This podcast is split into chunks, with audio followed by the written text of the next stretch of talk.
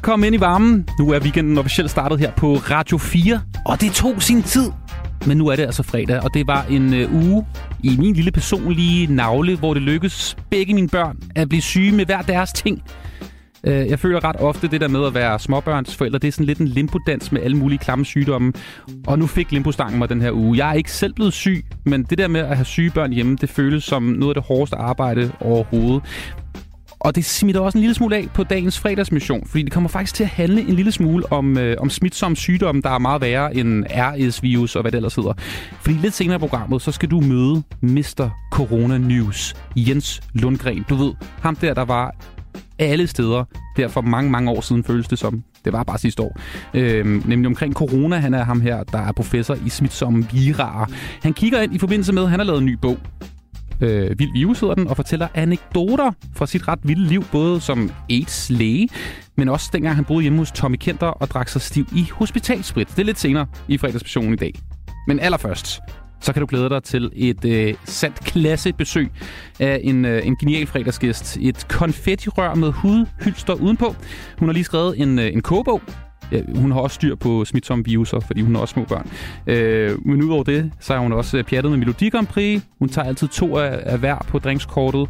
Og så laver hun en hulens masse journalistik. Hvem det er, det finder du ud af lige om et øjeblik her i fredagsmissionen. Mit navn er Anders Hagen. Kæmpe stort velkommen indenfor.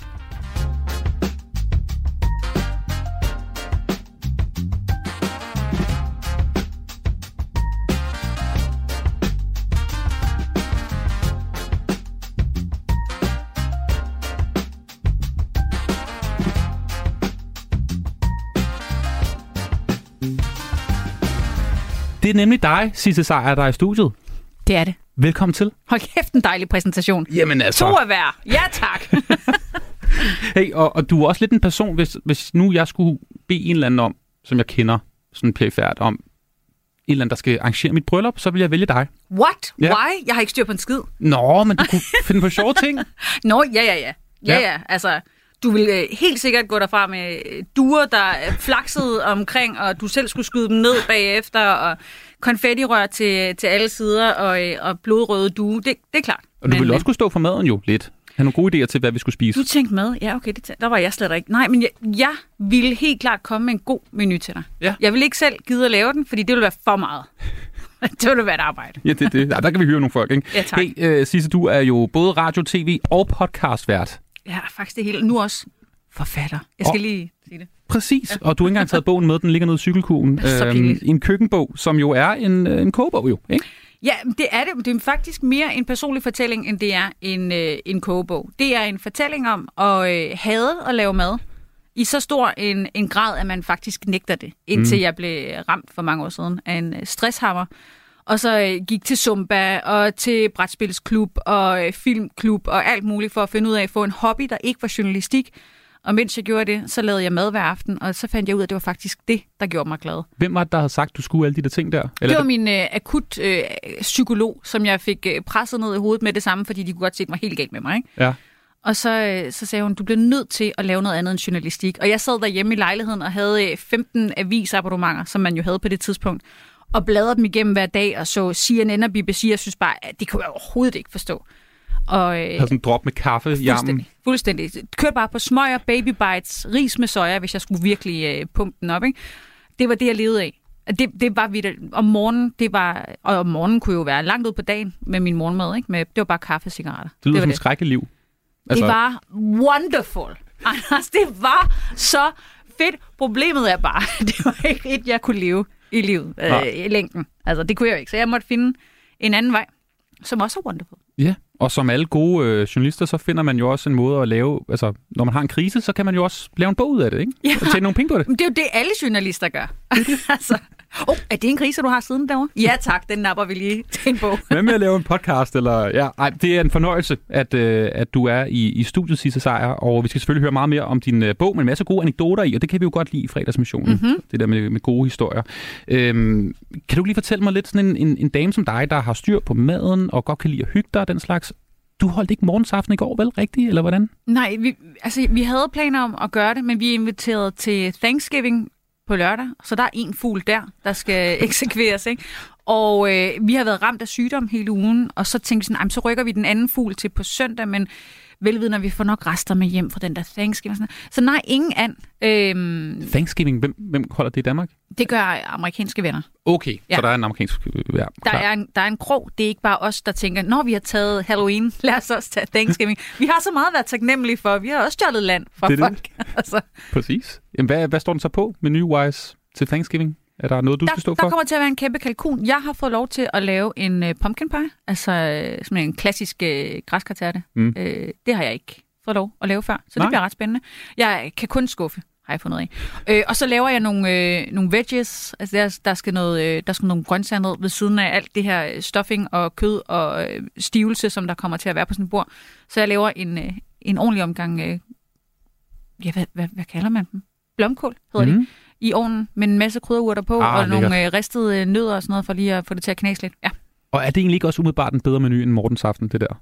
Det lyder lækkert, men mere lækkert Thanksgiving. Jamen er det det? Er det det? Jeg synes, det er lidt ligesom musik og mennesker og kunst. Man kan ikke sammenligne de ting. Nej. Det, det er alt sammen godt, og nogle gange skidt. Mm. Mm. Sisse Sejr, det er en fornøjelse, du øh, hænger ud med mig og lytterne her på Radio 4 den her fredag eftermiddag. Vi skal fejre fyraften og weekendens komme her på kanalen. Velkommen indenfor. Tak.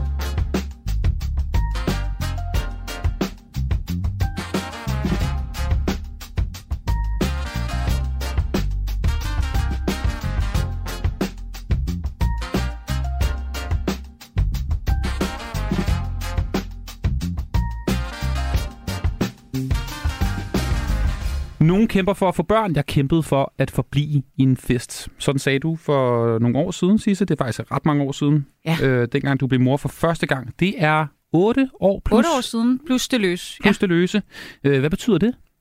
Det, øh, det betyder, at det var en, et sommerbarn, jeg fik. Og nej, nej, så sagde jeg det jo til Eurowoman Ja. om efteråret. Ja, så det passede sgu meget godt. Det er 8 år siden. Hvad betyder det der med, at du kæmpede for at forblive i en fest?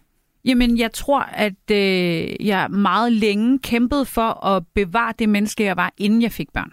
Mm. Øh, i det her tilfælde barn. Øhm, jeg var sådan, altså du kendte mig jo også på det tidspunkt. Jeg var jo, som du beskrev, et øh, konfettirør med hud. Og øh, det var jo det, jeg levede for. Jeg synes, øh, arbejde og fest var øh, det sjoveste i verden. Jeg kunne ikke forestille mig, at øh, det nogensinde skulle stoppe. Indtil jeg så tissede på 6-8 forskellige graviditetstester, de alle sammen viste, at jeg var en lille smule gravid. Og så, så kørte øh, en helt anden maskine, som jeg... Altså, jeg kunne jo bare have lavet være, kan Ja. ja. man sige. Men jeg synes også, at der var et eller andet, der tiltalte. Der var et eller andet i, i det der lille stykke plastik med to streger på, der sagde, tag mig, tag mig, tag mig. Og, øh, og det gjorde jeg så. Og så blev jeg mor. og så stoppede livet. Og så, nej, det gjorde det ikke. Men, men den der fest, den der umiddelbarhed og øh, det der med at bare øh, have et uendeligt mængder af tid, og ikke videre, men egentlig måske gider at tage ud i aften, mm. eller skal vi ses i morgen, eller skal vi se en film senere, eller sådan. Nej, altså, alting blev lige så stille og roligt lagt i kasser, og jeg fandt ud af, at det fandt jeg ud af efter det der interview, men jeg fandt ud af, så snart jeg ligesom havde overgivet mig til ideen om, at jeg ikke var det menneske mere, så blev jeg det lidt igen. Altså, så fandt jeg ud af at agere inden for de rammer, jeg havde fået. Ikke? Hvad var det, der gjorde, at du lige pludselig fandt ud af, at du, nu, du er et nyt menneske nu? Altså, du kan ikke de der ting, som du gjorde før. Altså, var der et tidspunkt, hvor det gik op for dig, nu kan jeg det ikke mere, eller... Altså, du leder efter det der point of no return. Ja, lidt, fordi ja. Ja. jeg synes ikke, jeg har ramt det der point of no return nu. Jeg har også to børn. Jeg synes stadig, det... Jeg kæmper stadig lidt for at være... Ja, men det gør min mand også. Altså, ja. og, og, øh, og det forstår jeg godt. Jeg tror, jeg har... Øh, ved mig, der ramte øh, med... Jeg kan huske en, en aften, hvor jeg havde været i, øh, i byen med min gode veninde, og vi havde øh, fået østers til aftensmad, men som det eneste. Og, og så derefter drukket et bassin af alkohol. Og det, Det lyder som en fed aften. det var en fantastisk aften, og, og så kommer jeg meget, meget sent hjem, eller tidlig morgen har det nok været, og øh, kommer til at vinde fejl og væk barnet. Og det er så, hvad det er. Men det, jeg havde glemt, eller ikke glemt, jeg havde måske bare udsat det inde i mit hoved, det var, at min bedre halvdel skulle afsted på nogle optagelser. Så jeg var alene med det her barn i en weekend. Ah, Ja, og der gik det faktisk op for mig, det kan du ikke mere. Og, øh, og det kan du ikke, fordi du skal hele tiden være den ædru chauffør i det her foretagende. Der er, det er ikke det her barn, der har valgt at blive sat i verden. Det er dig, der har valgt at sætte det her barn i verden, så du bliver nødt til at være fornuftig. Og jeg vil, altså det, for nogle mennesker, så kommer det, når de ser de der to streger på, øh, på øhm, en øh, graviditetstest. For nogle mennesker så er det noget, de er klar til hele livet. For andre mennesker så kommer det lidt senere, og det gjorde det for mig. For min mand, der venter vi stadigvæk. Og det bliver spændende at se den dag, hvor han siger, nej, jeg gider sgu ikke ud i aften. jeg vil hellere blive her hos dig. Fornemmer jeg sådan en lille, lille øh, ongoing konflikt lige der? Nej, men jeg, altså, det er ikke en konflikt mere, men det kan det da sagtens have været igennem tiden. Nej, men det er ikke en konflikt mere, fordi at jeg tror, vi er blevet det par, hvor vi er okay med, at den anden er anderledes. Mm. Altså, og så mødes vi lidt øh, en gang imellem, og får lov at komme ud og ses og være kærester og sådan noget, og så kommer vi hjem igen, og så er jeg den, som har lyst til at være mest hjemme. Og nogle gange så sender jeg sådan en venlig tanke til mine forældre, som var forældre i 90'erne, ikke? Det var bare... Det virker som om, at de ikke havde de der... De havde ikke alle de der ting, de skulle, vel? Nej. Der var øh, elevatoren. Der var Hugo i øh, elevatoren. Så kunne vi grine lidt af det. Der var nogle gode interviews. En sjældent gang imellem skulle de ud og spise middag. Så røg børnene med. Det er det, jeg også lever efter lige nu. Mm. Og så havde jeg en strålende samtale med et menneske, der er lige en håndfuld år ældre end mig, med lidt ældre børn, som sagde, men jeg ved præcis, hvordan du har det. Du kommer til at have den mest røvsyge 40 års fødselsdag her om lidt. Og så bliver det mega vildt igen. Og så skal I passe på, fordi så bliver du, så bliver du meget farlig. Og ja. det, det går jeg og venter på. Der er givetvis et, øh, et par, der sidder og lytter med lige nu, som der kan sidde og hø- høre det her og tænke, Ej, altså, I er også bare nogle forkælede møgunger. Altså, Nå, Grow- Nå, det var det, du tænkte. grow up, man! Ja. I har Ja. fået børn, I er blevet voksne. I er voksne. I kan ikke blive ved med at være i den der, øh, jeg er- i start 20'erne og lever det fede liv. Men prøv lige at definere, definere voksen. Fordi altså, jeg er jo voksen i den forstand, jeg betaler ikke bare en, men to terminer. ikke? altså, vi, og, øh, gud, I har to vi boliger. har to boliger. Ikke? Jesus Christ. Vi, vi, øh, vi har bil, vi følger vores øh, børn til øh, deres respektive øh, til skole og til vuggestuen. Du skal vi ikke følge hende til så meget andet. Vi øh, sidder troligt og venter tirsdag aften på, at vores barn er færdig med at svømme til svømning. Vi har kørt hende til alt mulige andre ting. Nu har hun en soveaftale i aften. Definer, hvad voksen er. Fordi hvis voksen betyder, at man skal være røvsyg og kedelig, så er der jo ikke nogen, der gider være det. Altså, og det er en underlig ting, at der er mange mennesker, der har den idé om voksen nu, og vi er nu voksen. I gamle dage, der var det sådan med, hvorfor, øh, hvorfor, øh, bliver de, hvorfor bliver de ved med at være drengerøve mænd? Men det er sådan, måske er det, fordi man har lyst til at fortsætte med at have det sjovt. Og man kan jo godt have det sjovt, selvom at man har børn, og mm. selvom at man har terminer, der skal betales, og øh, forsikringer, man skal regne ud, og at man nogle gange kommer til at, at skændes med sin byggestyr på en fredag eftermiddag. Altså det er sådan, det kan man godt, så kan man da godt stadigvæk have det sjovt. Men, men siger du så ikke også lidt, at dine forældre var røvsyge? Nej, men jeg tror, de havde det perfekt efter deres omstændigheder. Og jeg prøver at finde en eller anden form for middelvej, så jeg både kan leve, mm, altså så jeg både kan se finalen Mm. med Natasha Brock i aften i Vild med Dans, men også tage ud her senere og drikke en drink og sige tillykke med til en veninde, der, øh, der lancerer en, øh, en ny creme. Det lyder, det lyder, det er så det er overhovedet ikke mine forældre, det her. Jeg kan godt høre det. Jeg kan godt. Grow up, Sisse. Du skal ikke lancere alle de cremer. For pokker, mand.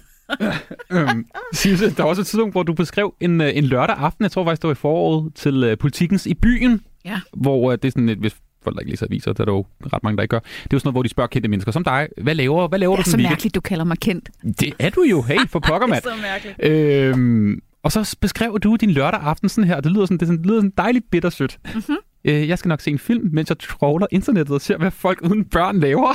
Ja. har, du, øhm, har du affundet dig med, at livet er lidt anderledes lige nu? Du lavede trakten på mig. Ja, det gør ja. det. Jamen, det er fint.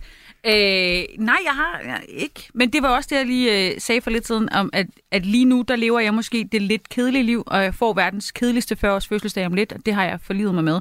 Men så på et tidspunkt, så, så behøver jeg ikke være den ædru chauffør mere.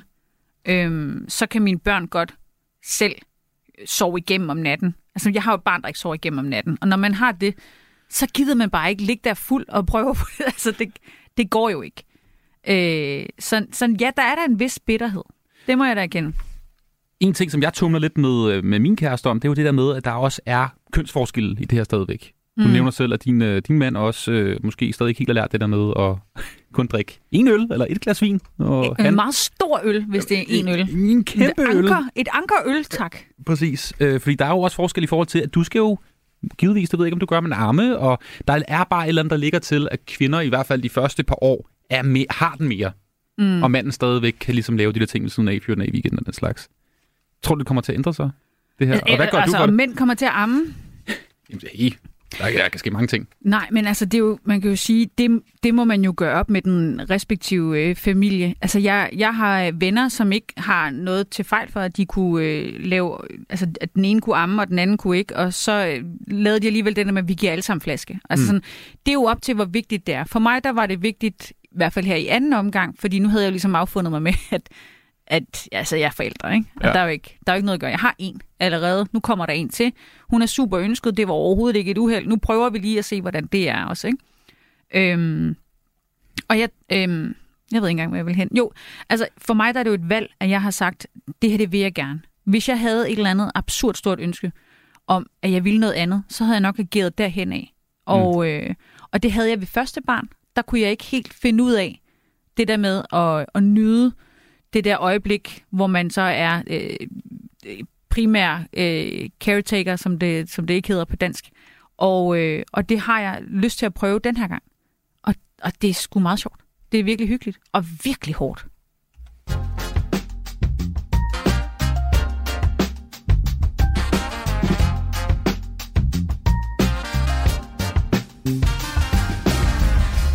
Sisse Sejer er dagens øh, fredagsgæst i øh, Radio 4's fredagsmission. Mit navn er Anders Hagen, og lige nu der skal vi høre musik. Fordi vi, du har taget en masse numre med under armen. Jeg, altså, jeg har kun taget nogle af dem med. Det er helt okay. Jeg, jeg har stillet den opgave, at du skulle finde den ultimative fredagssang. Og hold nu op. Jeg har ikke hørt det her nummer i så lang tid, og det var jo, altså det er virkelig, virkelig godt der. Ja, Ja.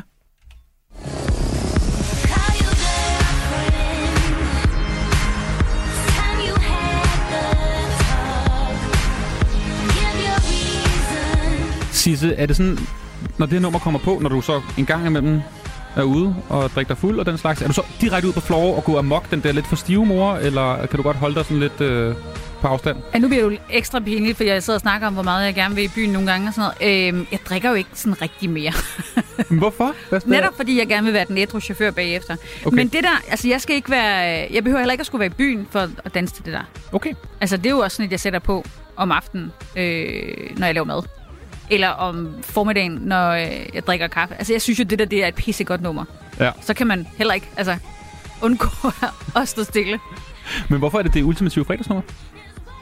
Men jeg tror det måske er, fordi det blev lavet på et tidspunkt, hvor jeg havde fredag hver dag. Ja. Så det minder mig om det, ikke? Og så er det jo bare, Robin er jo altid en fest. Også, altså, både det, hun lavede i 90'erne, hvor jeg også, altså hun er jo min, vi har fulgtes ad. Vi er lige gamle. Ej, hun er lige en, ja, lidt ældre end mig, ikke? Men altså, vi har fulgtes ad, og jeg har udviklet mig sammen med hende, og jeg synes, at hun er bomben. Og når, hun, når, jeg, når jeg sætter det der på, så er jeg sådan tilbage dertil. Så ja.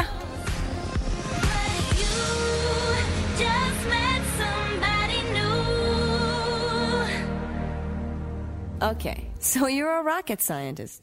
That don't impress me much. So you got the Og det er så den mest overvurderede fredagssang. jeg hader det nummer. Ja, det gør Ej, jeg jeg også. fik det faktisk fysisk dårligt, da du afbrød Robin for at sætte det på.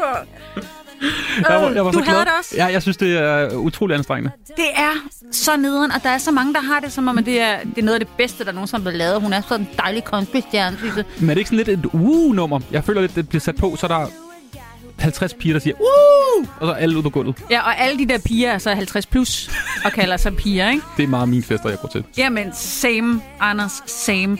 Og nej, jeg Hvorfor er er ikke til det. Shania, Shania Twain. Shania Twain, fordi for det første, det der nummer kan ikke finde ud af, er det et popnummer, er det et dansenummer, er det, altså hvad er det? For det andet, så er det også det der med. Alting er så sygeligt understreget, og hun er sådan en pick-me girl i det her. Og Det her, det kommer heller ikke til at imponere mig. Du er sygt imponeret. Hvis du møder Brad Pitt, Ja. så er du sygt imponeret. Shot it, Shania. Og så er der også det der, øh, det nummer kørte konstance, mens jeg arbejdede i en iskiosk. Og, det var, og dengang i 90'erne, der var et hit jo ikke bare et hit i halvanden måned, som det er i dag. Dengang, der var det i årvis. Ja. altså, og det kørte på Radio 102,6, mm. som var Radio Morning, Ja. Hele tiden. Jeg føler også meget, at det er sådan et altså absolut music i et nummer. Ja.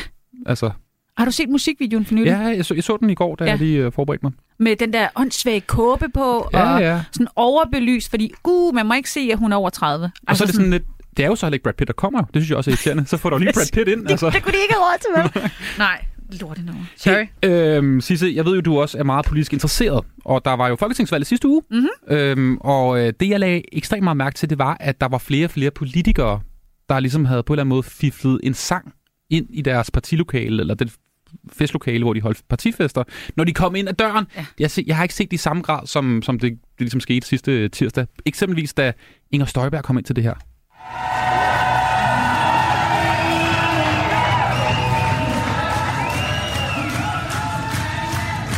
Hvor folk bare ha- hamrer den sådan, ikke helt i takt, men sådan, åh, altså her til uh, kommer tilbage med, med Jung, ikke? Så derfor tænkte jeg, at du er jo politisk væsen. Du må have gjort dig nogle tanker omkring det her også. Jeg tænkte bare, øh, der, øh, der er brændt Jung op i helvede. Altså, det var sådan, de må bare have siddet der og tænkt, det er fucking løgn. Og så er de imploderet. Sådan, det var da ikke. Var det? Må man? Hov, hey, må man det? Nej, men jeg, altså, der er jo ikke noget at gøre ved det. Og det er jo, et eller andet sted er det også bare en gave, ikke? At der er Jo. nogle politikere, der føler, at de bliver lidt ekstra, når de går op af, af et, øh, et da gulv med den her sang. fedt. Jeg synes, Og så det- er det jo for det meste heller ikke politikerne selv, vel, der gør det. Nej, der er vel en DJ eller, eller, en, eller, eller en partisekretær, der har... Ja, der er nok en eller anden, der måske er under 25, der har sagt, øh, Inger, hun skal sgu godt op til det her. Det er pissegodt. Eller Mette Frederiksen til den her.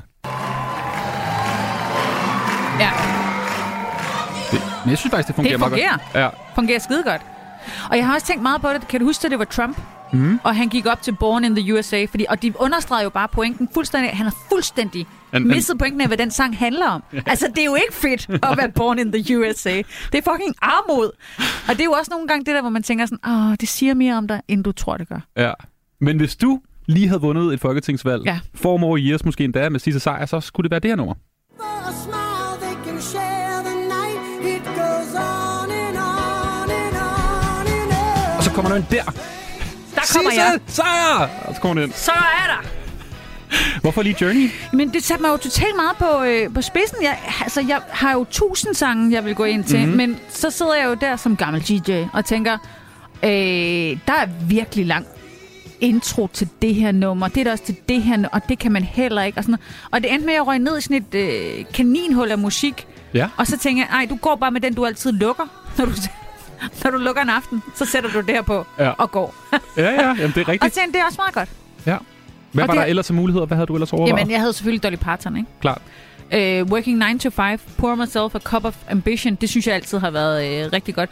Jolene, altså jeg synes jo dybest set, det handler om et eller andet, der udstråler noget, uh, noget power og noget glæde, og som folk kan synge med på. Det er jo tit det, som man ser, når man laver sådan en close-up på de der politiske hyggesekvenser, når der står alle de her fans, og så kommer der et eller andet musik på, og så kan man se, der er, en, der er små, altså imploderende hoveder, og den, ej, det er godt det her. Og tårer, der står op, og det, det, det er det bedste nummer. Og det behøver ikke have noget som helst at gøre med vedkommende, der går op. Altså, Jungs, øh, hvad den hedder igen? Jeg Hun ikke kommer tilbage. huske. Ja, præcis. Ja. Altså, ja, okay. Det kunne godt have haft noget at gøre med. Det kan jeg godt se nu.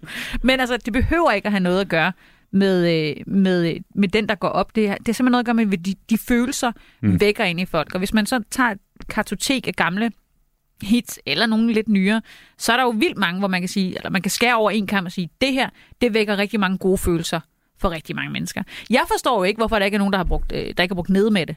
Altså det, hele den side har jo haft, altså det ville jo have været, øh, Ja. det, de, altså jeg tør ved på, de alle sammen har den som ringetone. Ja, ja, klart. Ja. Men jeg tror alligevel, de, de prøver lige at vise lidt mere klasse i Socialdemokratiet ved lige at vælge Aretha Franklin. Tror, tænker Nå, jeg, jeg umiddelbart. tænkte jo øh, Nye Borgerlige, Nå, eller... Okay, eller, ja, på den måde. Ja, Ja, okay. Ja. Hvorfor ikke? Jamen, jeg tror mest bare, der er slagsmål til deres partifester i øvrigt. Hey, øh, sidste sejr. Nu skal du kastes ud i noget, som jeg kalder for enten eller. Som er rimelig meget lige til. Der kommer en udsagn, du skal vælge det, der passer allerbedst på dig. Melodi Grand Prix eller X-Factor som vært? Grand Prix. Grand Prix? Ja. Jo, Hvad var det for et ansigt? Jamen, jeg kan også godt lide Melodi Grand Prix, men X-Factor, det er jo ligesom, det, det er jo flere fredage, og Ja, men jeg, jeg tror dybest set ikke, jeg er investeret nok i, øh, i den fortælling. Mm. Jeg synes, Sofie Linde gør det strålende som X-Factor vært. Jeg tænker til gengæld, Grand Prix'et, det er, sådan, det er lige nu her, du, du har kun de her to et halvt minut, og så har alle folk glemt dig igen. ja. Så du skal virkelig gøre det godt. Jeg synes, det er sjovt. Ja. Ja. Har, du, har du sagt det til nogen, at du godt kunne tænke dig at blive vært på det? Kære DR, jeg vil gerne være vært på Melodi Grand Prix, men de, gør, de vælger jo sådan en som Sofie Østergaard i stedet for, fordi det er ligesom, altså, hun har kan danse, ikke? Dejlig bitterhed. Jeg kan godt lide det. Hey, øh, vil du helst til en, hvis du nu kunne vælge en weekendtur, øh, og der ikke var krig i verden, vil du så helst til Kiev eller Cairo? Cairo. Kajo over Kiev? Jeg har været begge steder. Det er det? Og øh, Kiev var meget svær at finde noget godt at spise i. Og Cairo var meget svær at finde noget godt at spise i, men der var lunt. Mm, okay. Vigtigt. Der var jeg, der var jeg den største jyde på tur. Kan du godt høre, det kan jeg godt fornemme. Årets havfru 1997. Eller første gang, du gravede, hvordan du lavede den perfekte omelet. Hvad vil du helst, ligesom have? shit, det er tough. Ja. Det er tough. Prøv lige at forklare, hvad årets havfru 97? Årets havfru 1997 var en titel, jeg øh, fik i min hjemby Årø Sund, mm. hvor, øh, som ligger ved havet hvert år til havnefesten. Der bliver der øh, bliver en lokal pige sendt ud med en form for finde på, og så skal fiskerne finde hende. Og så bliver okay. man årets havfru, i så fald de finder en. Ja. Og med titlen Årets havfru fulgte der, i 1990'erne i hvert fald, 10 drinksbilletter og 10 madbilletter. Ja. Og i mit tilfælde, så fulgte der 19 madbilletter og en drinksbillet, fordi jeg fik en sodavand og 19 vafler. Jeg, jeg skal bare lige forstå, altså, det er sådan et Hubertus-jagt, bare for fiskere. Altså, der bliver sendt et eller andet Hvis det ung er det, som ud folk- i havet, og så skal fiskerne finde... Ja, altså jeg lå ikke i havet. Jeg sad jo på en sejlbåd og okay. spillede kort i nogle timer, mens der var nogle fiskere, der sejlede rundt og prøvede at finde ud af, hvor jeg var hen. Ved du, om det, stadig, det her arrangement stadig foregår Det skal i jeg da finde ud 2022? af. Ja. Jeg, jeg har ikke været til Havnefest i Øresund i mange år. Jeg tror faktisk også, åh, jeg er lidt bange for, at det har været aflyst et par år også. Der, Klarede ja. ikke lige corona, måske. Måske. Nej, okay. Det, det lyder bare ikke så MeToo-venligt, kan man sige. Jamen, jeg Der er tror, jeg tror, i- i dag, der kunne havfruen også være en havmand. Men dengang ja. i 90'erne, der, var det, der, der kunne man ikke andet end, det var en pige. Det er det. Øhm, en hel weekend med brystpumpeudpumpninger, eller et barn smittet med RS-virus. Og hvor gammel er barnet? Et år. Et år. Ja. Så hvis det nu var min på lidt over et, så vil jeg sige, fuck det er RS-virus. Jeg hader de der brystdimser der.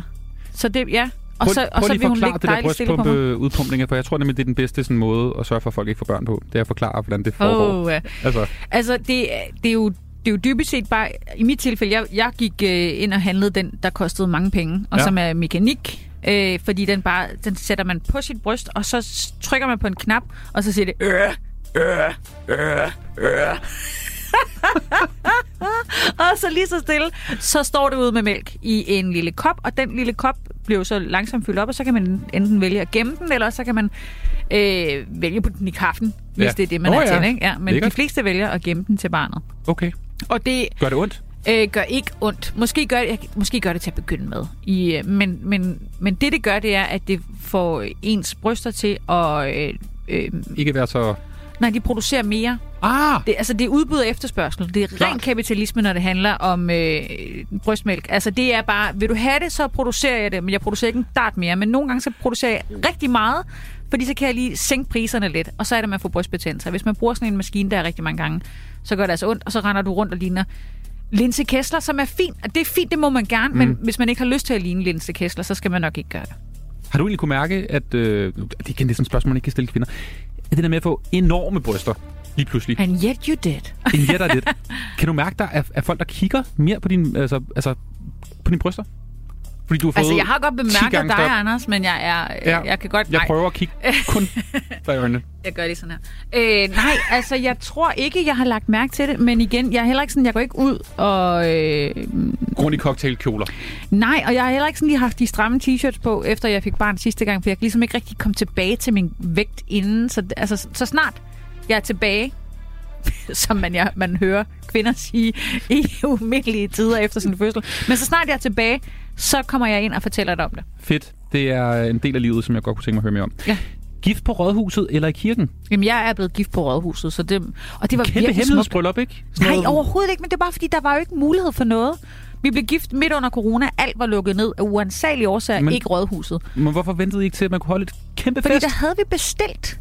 Men altså- og fordi vi, vi tænkte, vi tager festen på et eller andet andet tidspunkt, men så, øh, så fik vi det der barn, og så var der mere coronanedlukning, og så var vi sådan, vi skal også blive nødt til at finde noget, der er større at bo i, for vi kan ikke være. Og så, Så blev det bare sådan lidt kedeligt. Nu gør vi det bare, fordi det er praktisk. ja, men det var faktisk, det var faktisk ret fint. Det var Mm. meget dejligt, det kun var ham og mig for en gang skyld, og ikke øh, masser af børn og mennesker og sådan noget. Det var bare øh, os. Hvad gjorde I bagefter? Jamen, så tog vi hjem.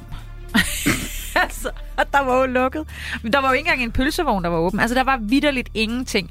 Vi tog hjem og hentede børnene, sagde ikke noget. Eller hentede det ene barn, fordi det andet lå inde i maven på mig. Og så øh, tog vi ned og øh, skøjtede på søerne i øh, København, fordi der var øh, frost. Mm. Og øh, så tog vi hjem, fik en kop varm kakao. Om aftenen så kom en af vores venner over og lavede noget mad til os. Og så var der nogen, der havde opdaget, at vi var blevet gift, fordi de havde set os. Og så kiggede vi på blomster, kom til at sætte ild til et øh, gardin, og så gik jeg i seng. Også en perfekt bryllupsaften Ja. på mange måder. øh, ferie med børn eller uden børn? Jamen begge dele. Ja, det er nemlig også det er Ja. meget fedt også at have børn med på ferie. Jo, det er det. Men Men det kan man ikke i den her ferie med børn og en... Måske en bedstemor. Med på ferien? Med på ferien. Okay. Altså. Svigermor med på sådan en ferie? Nå, jamen, det, Det, altså, jeg har sgu en meget sød svigermor. Har du også en Jo, sød hun svigermor? er også dejlig. Hun er rigtig dejlig. Rema 1000 eller menu? Hvad er forskellen? Jamen, det er... Det, der er stor forskel. Altså, hvis du nu har sagt Netto eller Irma, Ja. er det, er det den samme? Øh, nej, Rema 1000, det er jo sådan en norsk forretning, ikke? Ja, ja. Som, jeg, jeg synes jo, det er ret godt. Ja, de har super mange økologiske varer. Og, ja. Det kører. Menu er jo lidt sådan Irma Light. Også noget sådan norsk, ikke? ja. Men der går, øh, de går rundt med butterflies på, dem der arbejder i menu. Okay, okay. Men altså, menu. Butterflies. Det Men er det noget med, du, du sponsorerede noget af det her, ikke? En eller anden supermarked-agtig? ikke øh, nogen af dem der, nej. Nej, okay. Og jeg er heller ikke sponsoreret, men jeg har lavet en podcast i samarbejde. Okay, det er sådan Ja. der. Ja, okay. Koncert eller ud at spise? Ud at spise. Ja. Koncert så- er overvurderet, ikke? Nej, nej, nej, overhovedet ikke. Jeg, har, jeg får bare så ondt i ryggen af at stå op så lang tid. Nej, nej men jeg, jeg tager alle koncerterne til festivalerne om sommeren. Mm. Vi tager den sidste her. Lave Instagram-samarbejde, som du jo gør og til, med Mm. Qatar Airways eller Bet365, som er sådan en gambling-side. Okay, så enten døden eller, eller, eller dødens øh, gambling. Jamen, jeg ved, at Qatar Airways har vel ikke gjort noget, de vil bare... Altså, Men jeg synes, de, de er så pæne, deres øh, stewarder og stewardesser i øh, Katar. har du været ude at flyve med dem? Mm, en enkelt gang, men det er mange år siden. Øh, nej, det bliver sgu betting. Det er betting. Har du nogensinde fået sådan et tilbud egentlig om noget, hvor du tænkte, det der, det er for sygt? Ja, masser. Hvad, hvad er det sygeste, du har fået øh, tilbud om? Øh, altså, jeg vil jo ikke nævne nogen navne, fordi det kunne Men- jo være på et eller andet tidspunkt, at jeg bliver sådan tilpas desperado, og så, og så skriver jeg tilbage til dem. det blev lige lidt dyrt med det der hus. Ja. Øhm, Kender? ja, nej, men altså, der har der været sådan nogle, for eksempel med øh, sådan noget med, hvordan man kan lave ting med sin krop. Eller, eller sådan Altså, noget. hvad? altså sådan noget, du ved, så kan man få, øh, få ordnet nogle ting i ansigtet. Eller, Nå, sådan Botox noget? Ja, sådan noget der. Det er ikke lige mig. Okay. Øhm, og så, øh, så har der også været sådan en bank. Hvordan, hvordan sker det konkret, når der er et Botox-firma, der øh, ringer til dig? Er det så sådan noget, De ringer ikke, de skriver. hej Sisse. Ja. Men er det fordi, du gerne vil ind på markedet? Nej, nej, nej. Jeg er, bare, jeg er bare ekstremt nysgerrig i, hvordan det foregår, det her. Ja, men det, det foregår på den måde, at man for det meste, hvis man gerne vil lave sådan nogle ting, så har man et management. Mm. Og det har jeg i den forstand, at jeg En har... manager, simpelthen. En Ja, jeg har en manager, Ja. som, som der hjælper mig i gang med øh, de ting, som jeg gerne vil. Og så siger jeg for det meste, jeg kunne godt tænke mig at arbejde noget med det her. Tror du, vi kan lave et samarbejde med dem? Og så er der andre, der siger, vi vil gerne arbejde med Sisse. Tror du, Sisse har lyst til at lave et samarbejde med os? Okay. Klart. Ja. Men, ikke, men ikke Botox i hvert fald. I Nej, det, der var ikke lige der. Altså, Nej. men igen, fem år. Giv mig fem år. Jeg kunne godt være fristet. Jamen, virkelig. Jeg har cashew derhjemme, så jeg kunne godt være fristet. Mhm.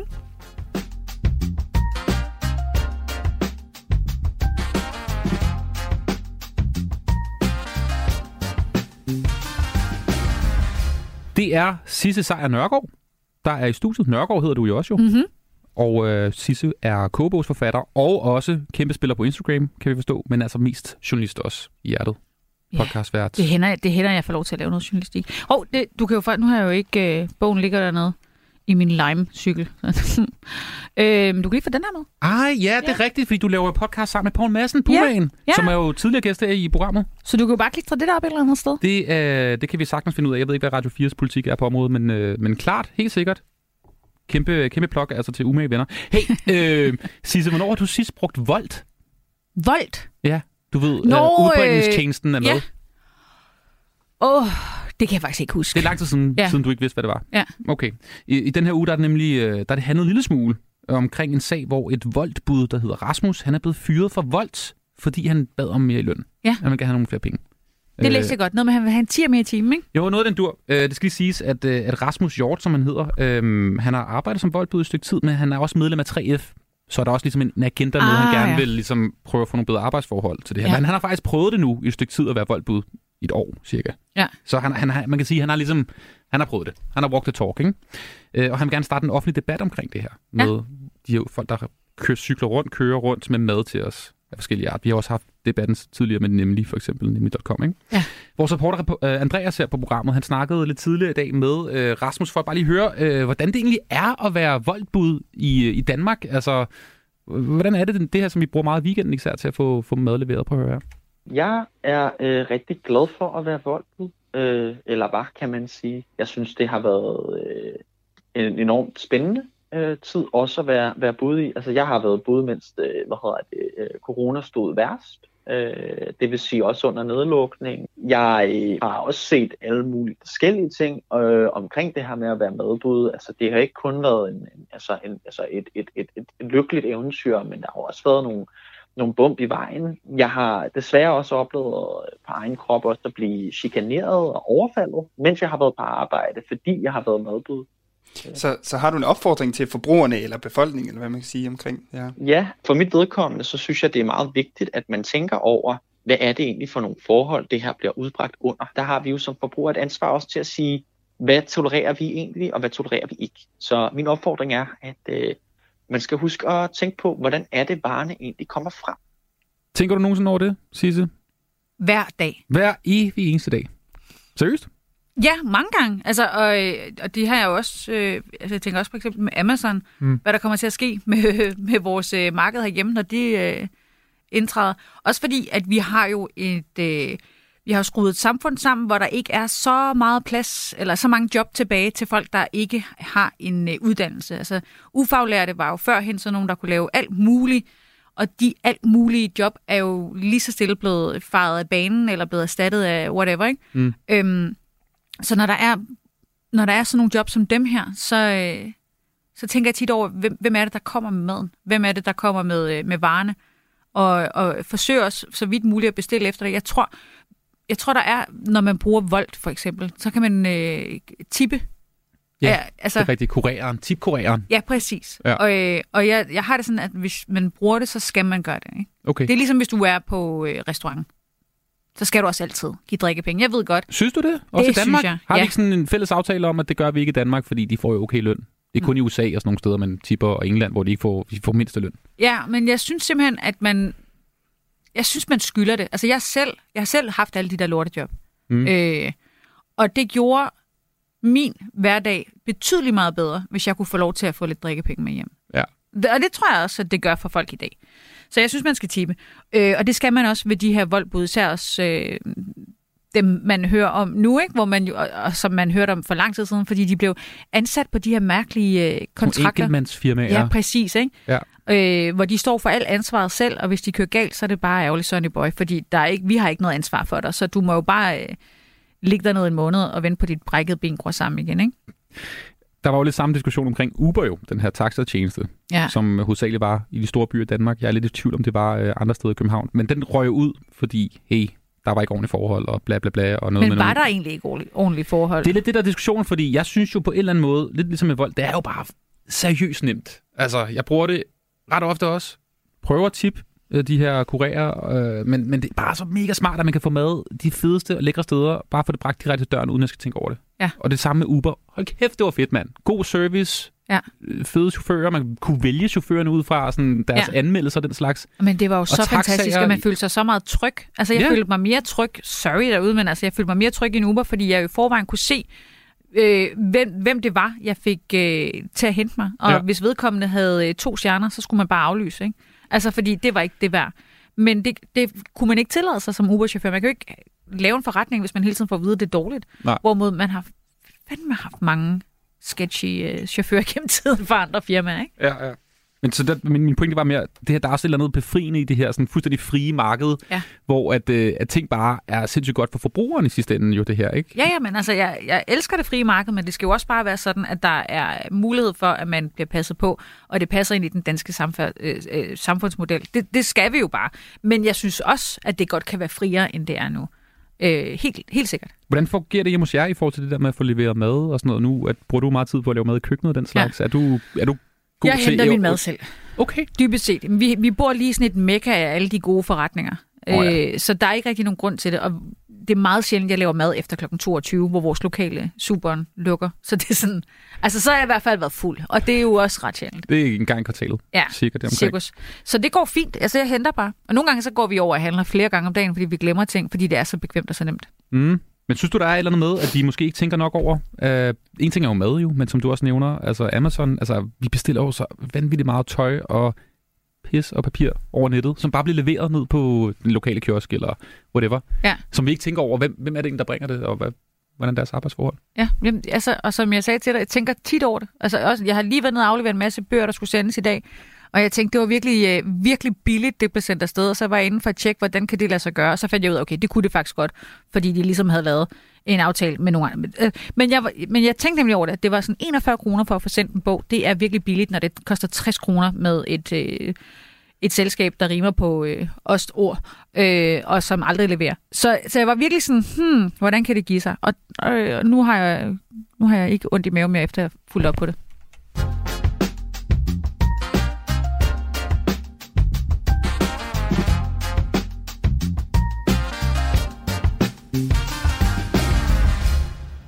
Sisse sejr lige om et øjeblik, så er det jo, øh, så er det jo jul jo. Åh oh, ja, Er du, har du glemt det? Ej, nej, nej, nej. nej, nej, nej. jeg har lige i dag fået en besked om, apropos at få hentet ting, Mm. at øh, jeg har fået, øh, hvad var det, 48 julekugler Hva? til afhentning her. Hvorfor så mange Og kugler? mens jeg sagde det, så kiggede min mand på mig og sagde, nej, det er sjovt, fordi mine juletræskæder fra USA er også lige kommet. og så var vi sådan, yeah, vi skal have dem op og hænge lige om lidt. så ja, det er godt. 48 julekugler. Jamen, det er, jo, det er jo også, I har købt et hus, så skal man jo også ligesom stakke op på de ting. Det er nemlig korrekt. Ja. Og der er 48 små ruder, der alle sammen skal have identiske julekugler i. Det kan du godt se, ikke? Naturligvis.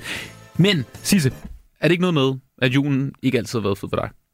Altså, øh, jo, det er det. Men jeg var jo... Øh, jo, jo, altså, jeg fejrede overhovedet ikke jul, da jeg, efter jeg flyttede hjemmefra, og i en øh, 10-15 år, fordi... 10-15 år? Ja, Har du ikke fejret jul? nej, men ikke rigtigt. Altså sådan, mine forældre brugte altid, øh, i hvert fald de sidste par år, det var, det var hyggeligt nok, da jeg var barn og sådan noget, men så begyndte mine forældre at finde ud af, at de nok skulle skilles, og det gjorde de altid omkring juletid. Og så, ja, så havde vi balladen, og så blev julen bare til sådan et, øh, det var, jeg tror den sidste jul, jeg sådan har fejret med min, øh, med min far, for eksempel, som, og min mor, altså en fælles jul, Mm. der var jeg røvsyg af en eller anden form for Roskilde sygdom. Og jeg havde, fået, jeg havde vundet en dum kalkun. Og ja, den var dum, fordi det var, det var en alt for stor kalkun til os tre. Og mine forældre var blevet skilt året for inden, så min mor kom, og hun var sur og bitter, og min far var ikke i godt humør. Og jeg klart, lå bare på sofaen. skilt. Ja, ja. Og så prøvede de at holde jul for min skyld, og det var fuldstændig åndssvagt. Den der kalkun, den fik alt for meget. Så da vi ligesom, det var ligesom en, en, altså en joke, da der blev skåret i den, så var det bare Med et fars fede juleferie? Eller noget. så Ja. akavet, ikke? Ja. Ja. Øh, og der kunne jeg bare mærke, det skal... Og så invaderede USA øh, Irak. Men det var bare lort. Nej, det var ikke Irak. Nu bliver jeg sådan helt kud. Det var jo, det var Irak. Øhm, det var lort. Ja. Ikke? Og så fejrede jeg ikke jul i rigtig mange år. Og tænkte, det behøver jeg heller ikke. Jeg var den, der altid tog øh, vagterne. Jeg har arbejdet på øh, aviser, så kunne jeg tage, altså, fik jeg flere penge, fordi der var ikke nogen andre, der ville.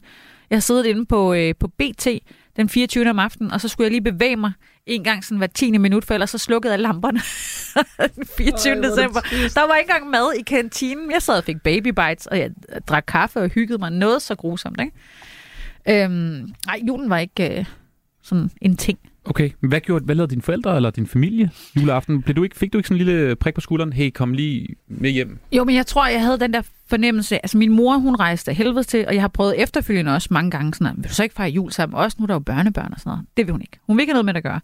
Og min øh, far øh, har fået sig en ny familie. Ikke sådan med børn og sådan noget, men hvor han ligesom har, de har nogle ting, de gerne vil. Og jeg prøvede at fejre julen en enkelt gang, der, og det var sådan, det var hyggeligt, og der var ikke noget der, men det var ikke sådan... Mm. Altså, det var ikke... Det, jeg havde også på fornemmelsen, at min mor blev lidt ked af det over det, så jeg var sådan, nej, så hellere lade være. Øh, så nej. Altså, det lyder jo virkelig, virkelig trist. Jeg ved godt, at uh, julen Men det var det også ikke. bare, Altså, jeg har vi jo gør virkelig haft men... nogle af de sjoveste brænder der juleaftener, fordi man, det er jo et helt unikt publikum, der frekventerer barnet sådan en Hvem, aften. hvad er publikummet? Jamen, det er sådan nogle... Det er, det er sådan nogle, man ellers lidt glemmer at snakke med, tror jeg. altså sådan nogle, måske, ja. Altså, jeg har holdt jul med venner mange Mm. gange, som også har de samme issues med forældre, der bliver skilt, og så kan de ikke øh, få hovedet øh, ud over deres egen situation nok til, at øh, de kan være en enkelt aften sammen med deres familie. Og Ja. det er jo lidt den situation, jeg var i. Ikke? Øh, og det er der åbenbart rigtig mange mennesker, der er i. Og så mødes vi derude, og så kan vi altid snakke om, hvor forfærdelige vores forældre er den ene aften. Ja. Ellers er de skønne, dejlige, søde mennesker. Men lige præcis ved det der, der har de den ikke. Og, øh, og dem er der rigtig mange af. På McCluds og i den grå hal, og altså alle de fede steder, ikke? Ja. Og så har jeg også, du ved, så har jeg spist and med nogle venner, og måske noget risalamang, og så har vi givet hinanden nogle for sjov gaver og sådan noget. Det har været perfekt. Det lyder perfekt. Og så er du blevet, altså nu er du husmor jo, sammen med din Havsfrag, ja. havsfrau, ja, Ja. og stiftet selv din egen familie. Du har to børn nu. Ja. Øh, hvordan foregår det nu? Nu, du, nu er du så blevet altså, crazy uh, Christmas lady. Ah, tak, der var den igen. Ah, hvor dejligt. Og hvordan er det, og hvorfor? Jamen altså, min, min, min mand kom ind i vores forhold med øh, to, tre store flyttekasser, bare fyldt med juleting, som han havde fået samlet op. Og der var han jo altså en halv time gammel. Og, øhm, og først så tænkte jeg sådan, are you kidding me, ikke? Det er jo lidt ligesom, hvis man kommer ind med en masse fodboldtrøjer, eller Ja. ja. du ved, sin elektriske togbane. Eller Fuldstændig. Sådan noget. Og det var jo også ret sødt, og det var jo også en af grundene til, at jeg synes, han var så skøn. At det var, fordi han virkelig synes, de der ting er rare og dejlige, og han har en familie, som på en eller anden mærkelig måde, øh, til trods for skilsmisser og øh, på kryds og tværs, har formået at hele tiden at huske hyggen. Ja. Og det bliver ikke sådan anstrengt. Det er ikke sådan noget 1, 2, 3 hyg. Nu skal, Nej. vi, have- nu skal vi have det sjovt, fordi Nej, det er på ingen måde. Nej. Og det er jo faktisk det, der, der gør det aller, aller rarest. Øh, og de var lynhurtige til at øh, på en eller anden måde genne mig ind i den der julehygge. Og øh, jeg prøvede at invitere min mor med. Det var et big fat no. Og min far var sådan lidt, bare du kigger forbi i løbet af julen, så er det fint. Så der har jeg bare været siden. Hvordan har du det med det egentlig? Det der med, at dine forældre ikke rigtig har lyst til at være med så? Det er jo deres liv, og det er Mm. okay. Og så ses vi bare på nogle andre tidspunkter. Altså, det kan jeg jo ikke. Jeg har prøvet. Øhm, og hvis de har det så slemt med jul, eller de gerne vil fejre jul på andre måder, så er det jo helt okay. Altså, det er de voksne mennesker, de har de taget en beslutning om. Øhm, Altså, Altså- det, nu snakker vi om, hvad der er voksen. Det er meget voksent, det der, at sige det. ja, Og se bare selv. og Så, være taknemmelig over for sine forældre faktisk, og bare acceptere det sådan der. and I did grow up. Hva? Ja. Ja. Så alle dem, der sad der i begyndelsen af timen, ej mand, hvor er det bare for meget med hende. Hvorfor vokser hun ikke op og bliver voksen? Se mig. Sige voksne ting i det, radioen. Det, det, det er vildt, Sisse. Jeg troede ikke, vi skulle komme der. Nej. Hvad, hvad, hvad skal der så ske til jul? Hvad, hvordan arrangerer man det, når man er blevet øh, havsfrag med to huse og to børn? Ja. Og, Altså for det første, så skal jeg jo virkelig tage mig sammen for ikke at sætte julemusik på Ja. inden den første. okay, Øh, så du er bims på den, på den måde. Fuldstændig, Ja. ja. fuldstændig. Ja. Og jeg har også lavet en øh, playliste og sådan noget, der ligger klar, og som jeg sådan kredser om. Jeg har lagt den klar til den nu. Om lidt, så kan du trykke play på den, og så kører det. Øh, der sker det, at øh, vi er så heldige, at vi har en nisse, der flytter ind Ja. 1. december.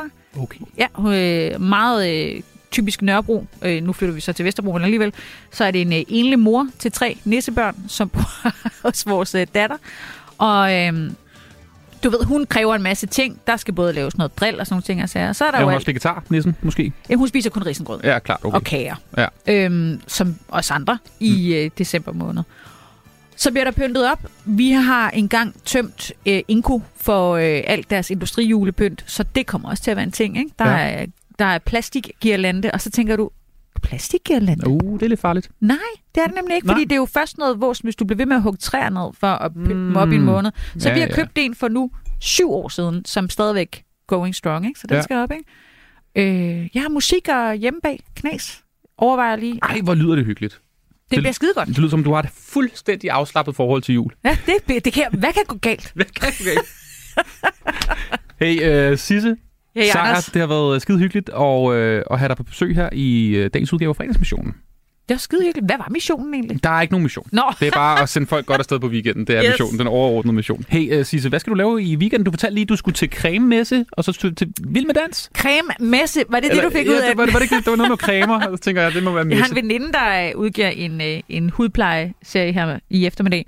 Øh, jeg skal ordne hus, og jeg skal hente nogle, jeg skal løbe nogle ærner for nissen.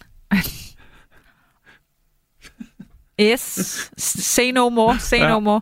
Og så skal jeg øh, muligvis lige have et øh, enkelt, men virkelig dyrt glas vin. Okay, og det er i aften måske endda? Ja. Okay, men kun et, fordi du skal være ædru i morgen. Ja, ja hele natten. For, Ja. altså, for jeg bliver jo vækket hver tredje, tredje kvarter. Altså. Okay. Hey Sisse, jeg tænker, vi tager et, øh, et fredagsnummer, dit ultimative fredagsnummer, Ja, som det, det sidste, før vi øh, siger farvel og øh, have en rigtig god weekend. Her er det Robin med Call Your Girlfriend.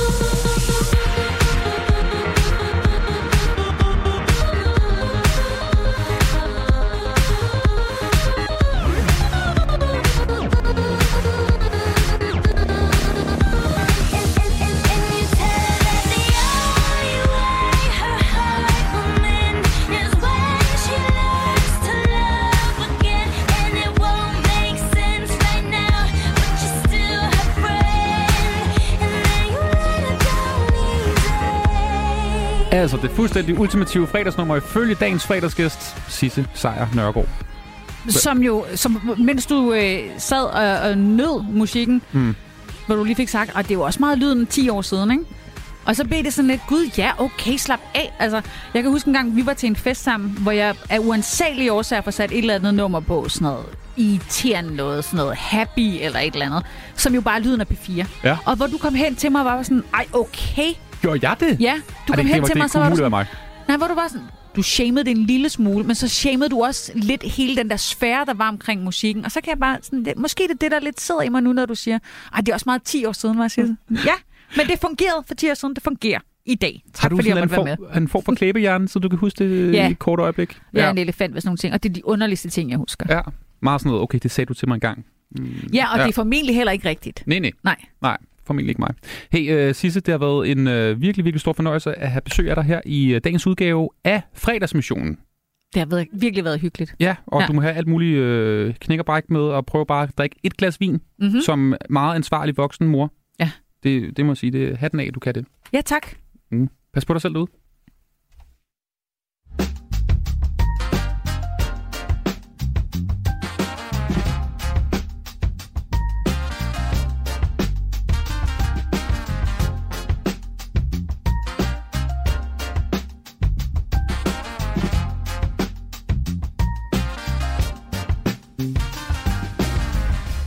Og lige om et øjeblik her i øh, fredagsmissionen på Radio 4, så er der altså rigtig, rigtig fint besøg af endnu en fredagsgæst. Og denne gang så er det Jens Lundgren, som jo er mest kendt som ham, der altid fortalte lidt om, hvordan det så ud med kontakttallet og coronavirus for øh, efterhånden øh, et halvt år til et år siden.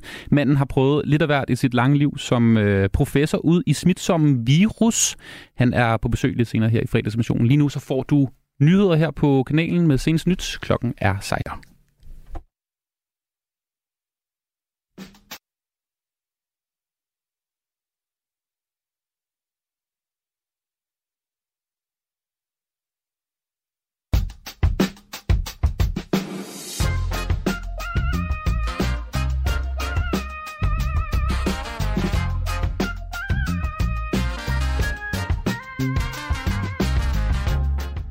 Det her, det er Radio 4's fredagsprogram.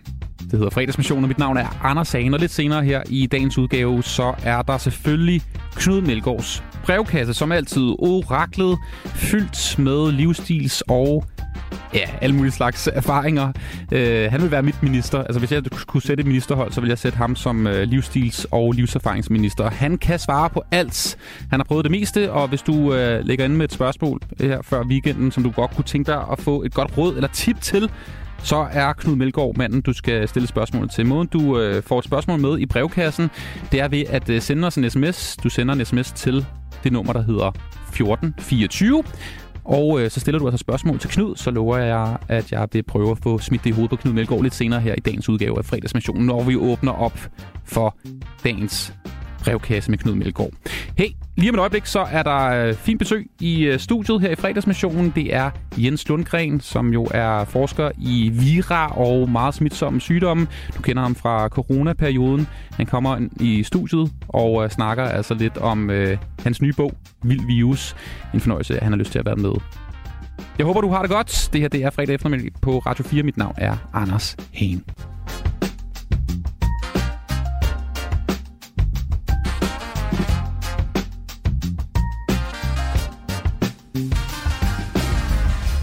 Hej, Jens Lundgren. Hej, Velkommen til fredagsmissionen her på Radio 4 tusind tak, og tak for invitationen. Jamen, det, det er mig, der bukker og nejer øh, at få en mand ind, der både har ridderkorset og har, har været corona generelt. Det, øh, det er en stor ære. øhm, det her det er jo et program, der handler om weekend og alle de fede ting i livet. ikke? Øh, og du øh, beskæftiger dig jo til dagligt med alle de ting, der ødelægger en god weekend. Smitsom, sygdom, død og ødelæggelse og den slags. Er du sådan lidt en partypooper til fester? Sådan en, der begynder at ævle om Ebola og sådan ting? Nej, jeg vil hellere sige, at jeg prøver at imødegå de trusler, der er, og prøve at forhindre, øh, at det bliver ødelagt. Så jeg ved ikke, om jeg er partypooper. Øh, altså, folk er jo meget interesserede i de her ting, mm. jo. Øh, og så spørger det sådan en som mig. Øh, Så det, det er rigtigt, der er mange, som der kommer ind, kan du ikke lige fortælle, øh, hvad sker der? Eller, jeg har også sådan og sådan, men det er jo... Ah, den, okay, så du, du har den der, hvis nu der er nogen, der har noget på ryggen. Ja, lige præcis. Kan du ikke lige se på det? Eller, jeg har sgu lidt i halsen, eller sådan noget, ikke? Så. Okay, Ej, det er selvfølgelig ikke så fedt. Jeg tænker også, du må være manden til middagsselskaber og den slags, hvor folk spørger, øh, Jens, fortæl mig lige, skal, kan jeg ikke gå på værtshus og fester og den slags til vinter? Kommer der endnu en corona-variant? Det spørgsmål får jeg rigtig, rigtig mange gange. Og hvad svarer du så? Jeg svarer, at øh, der er forskellige udfaldsrum. Øh, Det er den lange forklaring. Øh, altså den kort, den kort, det kort svar, det er, det synes jeg bare, du skal planlægge. Ja. Den lidt længere forklaring, hvis de godt vil sådan have lidt mere nuanceret svar, øh, så er det noget i retning af, at øh, vi har gjort rigtig meget for at forberede øh, og prøve at beskytte samfundet, sådan så vi overhovedet ikke i fremtiden kommer ind i den situation, vi har oplevet de sidste par år. Øh, og vi er på et meget godt sted i øjeblikket. Øh, men der er nogle udfaldsrum, hvor vi kan blive nødt til at stramme lidt an. Øh, men det er ikke, fordi jeg forventer det. Øh, men det kan godt ske, og det bliver vi i hvert fald som professionelle nødt til at forberede os på og have en beredskabsplan imod. Okay, så det er sådan lidt, lidt både og. Altså, Jamen, det, det, det, er jo, det er jo det, der er måske pointen med, med bogen her, øh, som vi måske skal snakke med, altså Vild Virus, ikke? Fordi det, det prøver at forklare, at mange andre sygdomme, de har en eller anden form for stabilitet i sig. Altså, man ved nogenlunde, hvor mange patienter, der skal opereres, hvor mange, der brækker ben og så videre. Men når vi snakker om epidemiske sygdomme, så er det jo der, hvor tingene går fra 0 til 100 i løbet af relativt kort tid, og hvor hele hospitalsystemet og hele samfundet kan jo blive påvirket af det. Men også, at det forsvinder igen. Ikke? Så det er jo en meget sådan agil øh, øh, sygdomsgruppe, som jeg arbejder med, ikke? og hvor man også bliver nødt til at have en agilitet, øh, sådan så man kan håndtere øh, en, en situation øh, og afrede de al- mest alvorlige konsekvenser. Øh, og, og det er jo det, der ligger en hel masse videnskab bagved, øh, som jeg arbejder med, for at gøre det så godt som muligt for at hindre, øh, at samfundet bliver påvirket. Og du nævner selv uh, din bog, og det er også en af årsagen til, at du kommer ind ud over, at du er sindssygt vidne, har levet et mega, mega spændende liv. Så er du jo øh, uh, bogaktuel med, med Vild Views, en, uh, en bog, som du har skrevet sammen med uh, Lars Igum Rasmussen fra, fra Politiken. Uh, en bog, som handler om både dit liv, men også selvfølgelig corona, som jo er nok uh, der, vi de fleste af os kender derfra. Altså, jeg læste mig frem til, at du har lavet, hvad var det, over 2.000-3.000 interviews eller sådan noget i perioden? Ja, det, jeg, jeg har opgivet at holde styr på dem. der var i hvert fald mange.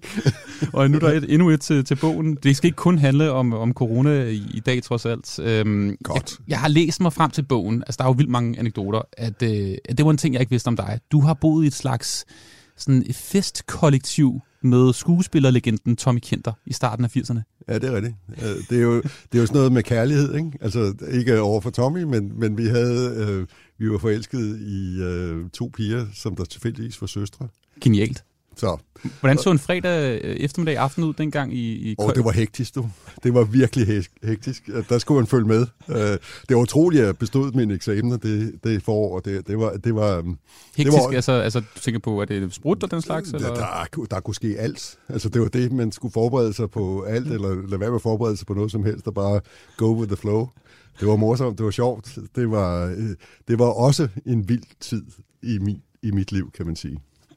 Ja, øh, du har også tidligere haft et sidejob som kursuslærer, en slags kursuslærer i dissektion, altså det der med at skære ligedele op Ja. og stå og fortælle øh, nye... Ja, det, det ligger jo i lægeuddannelsen, at vi skal meget gerne forstå, når vi står med levende mennesker, hvordan ser vores krop ud. Sådan, så Det vi er kan meget nemt- øh, Det, det er sådan set en meget god ting at kunne, øh, og, og det er rigtigt, det ligger på den første del af lægestudiet, og det kunne jeg selv lære ret hurtigt, og derfor blev jeg ansat til at lære fra mig øh, til mine medstuderende. Det var du skide god til. Jeg tænker bare, hvordan var det egentlig at gå på, til frokost, eller gå på weekend til fyraftensbajer, når du lige har stået og skåret i, i Gerdas arm?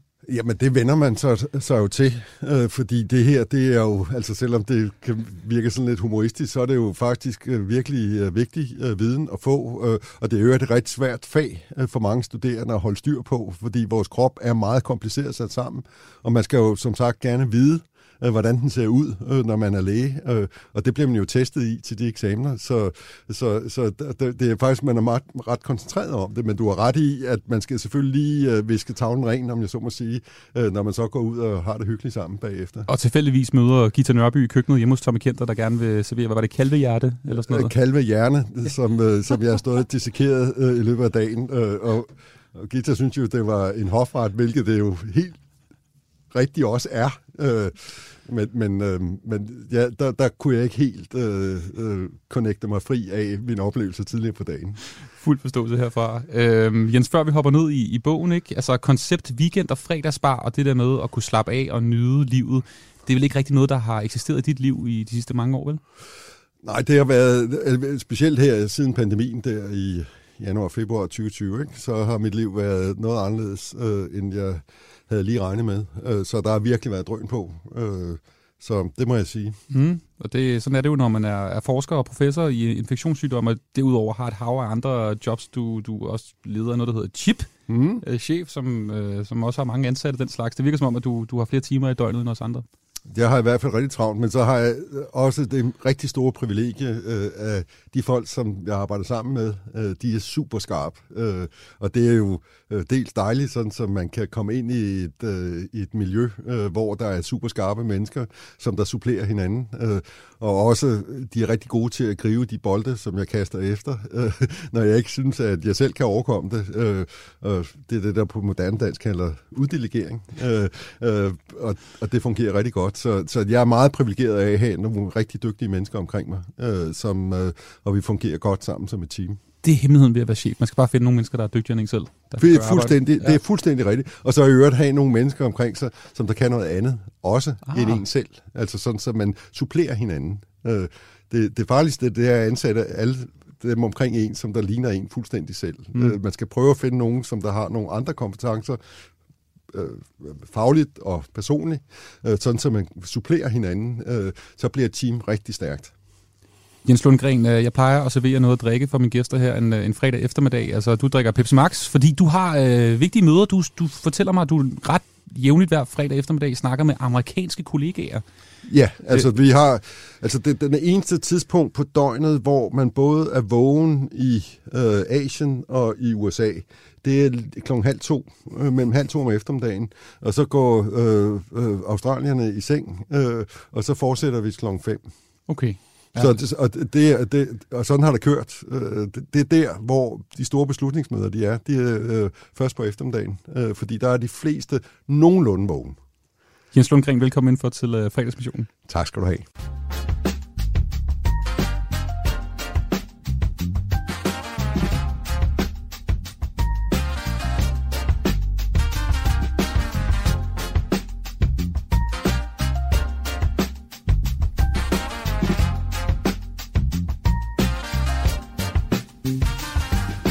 Fra en øh, rodløs, ikke særlig boglig 15-årig fra Midtjylland til en øh, landskendt professor i infektionssygdomme og især virus. Øh, Du har haft et mega spændende liv, øh, Jens Lundgren. Du, altså, du, du dør ikke. Det er ikke sådan de sidste år, det her. Der er, der er mange år endnu, forestiller jeg mig, i dit liv at virke. det satser jeg også på. Og det her liv fortæller du om i din der bog, altså Vild Virus, som du er aktuel med.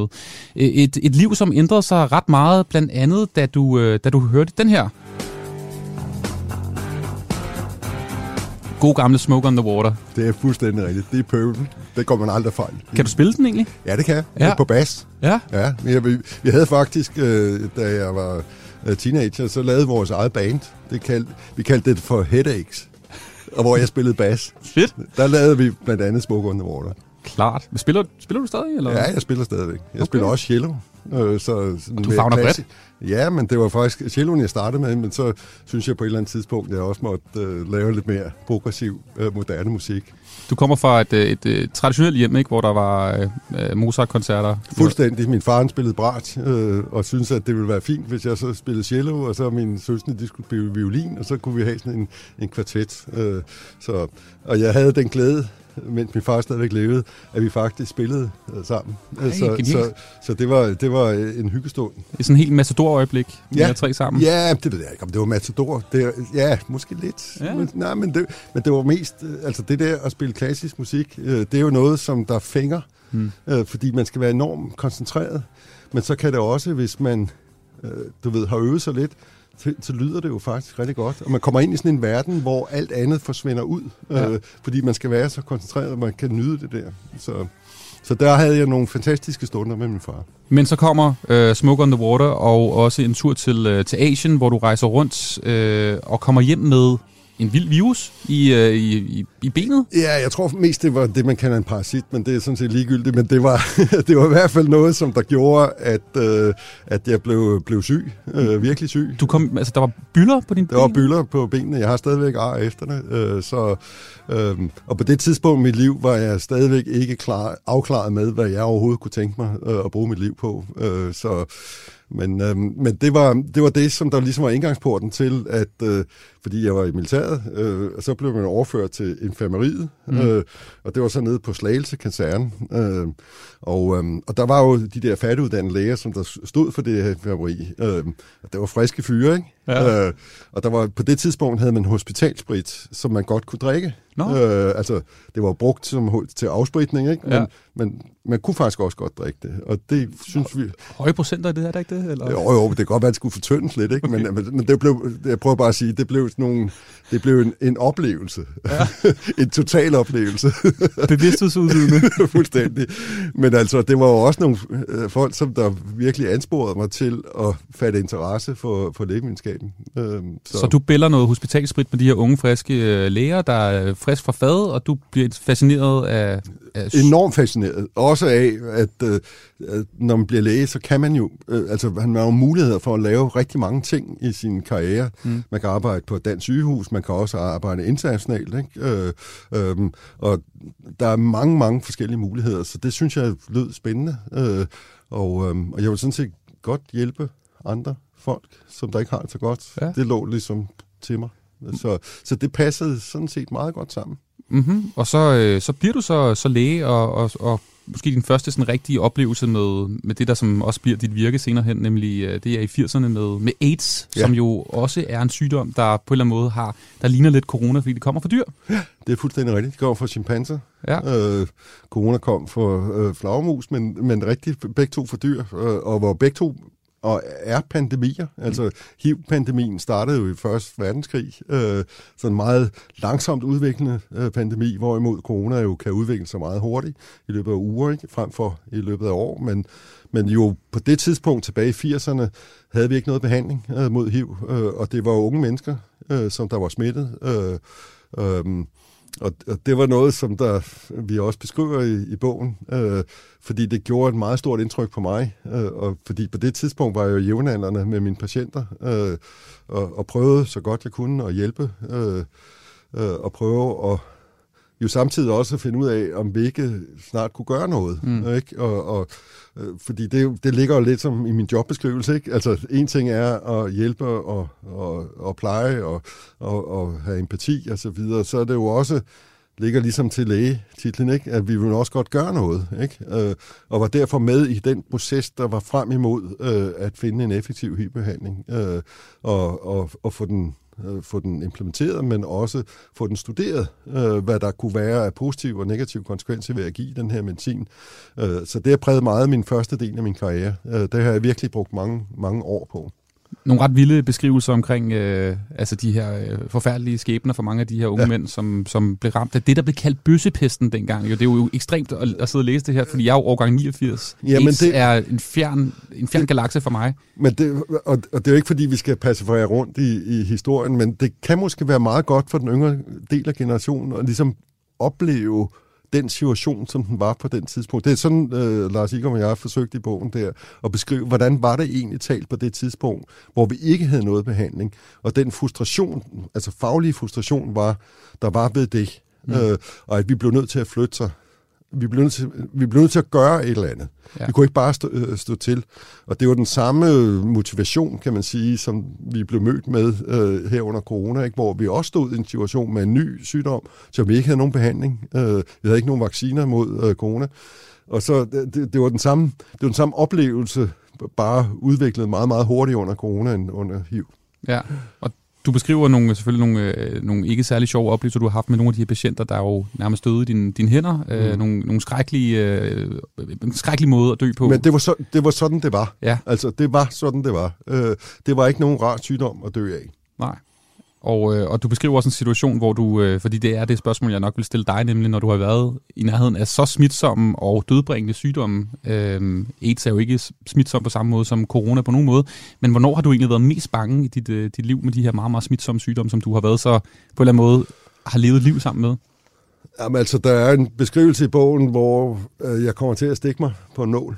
Øh, og det vidste vi jo, øh, at der var lige pludselig en risiko, altså en nål, som der har været inde i en AIDS-patient, og, og hvor der så derfor var HIV i, i, i det materiale, altså det blod, der var tilbage, øh, og som jeg så stak ind i min finger. Øh, altså der, der kunne jeg mærke selv, at det var det var et svært, det, og det kan sige, at der er rigtig mange af mine andre kollegaer på det tidspunkt, som der gik igennem sådan en proces, hvor man jo på den ene side set øh, behandlede patienter, man ikke kunne gøre noget ved som med en dødelig sygdom, og samtidig så var man jo i, i den situation, altså hvis man kom til at stikke sig, øh, hvad, der, hvad der man godt kan komme til, øh, når man arbejder meget tæt sammen med syge folk. Øhm, og hvor den usikkerhed, sådan eksistentialistiske usikkerhed, der lige pludselig kommer, gud, øh, er jeg, bliver jeg nu smittet, og jeg havde en kone, og jeg har lige fået børn og så videre. Ikke? Så der, der var mange ting, som der, øhm, det, det, var, det var, kan jeg huske, det står også beskrevet som, som noget, som jeg havde svært ved at håndtere. Ja.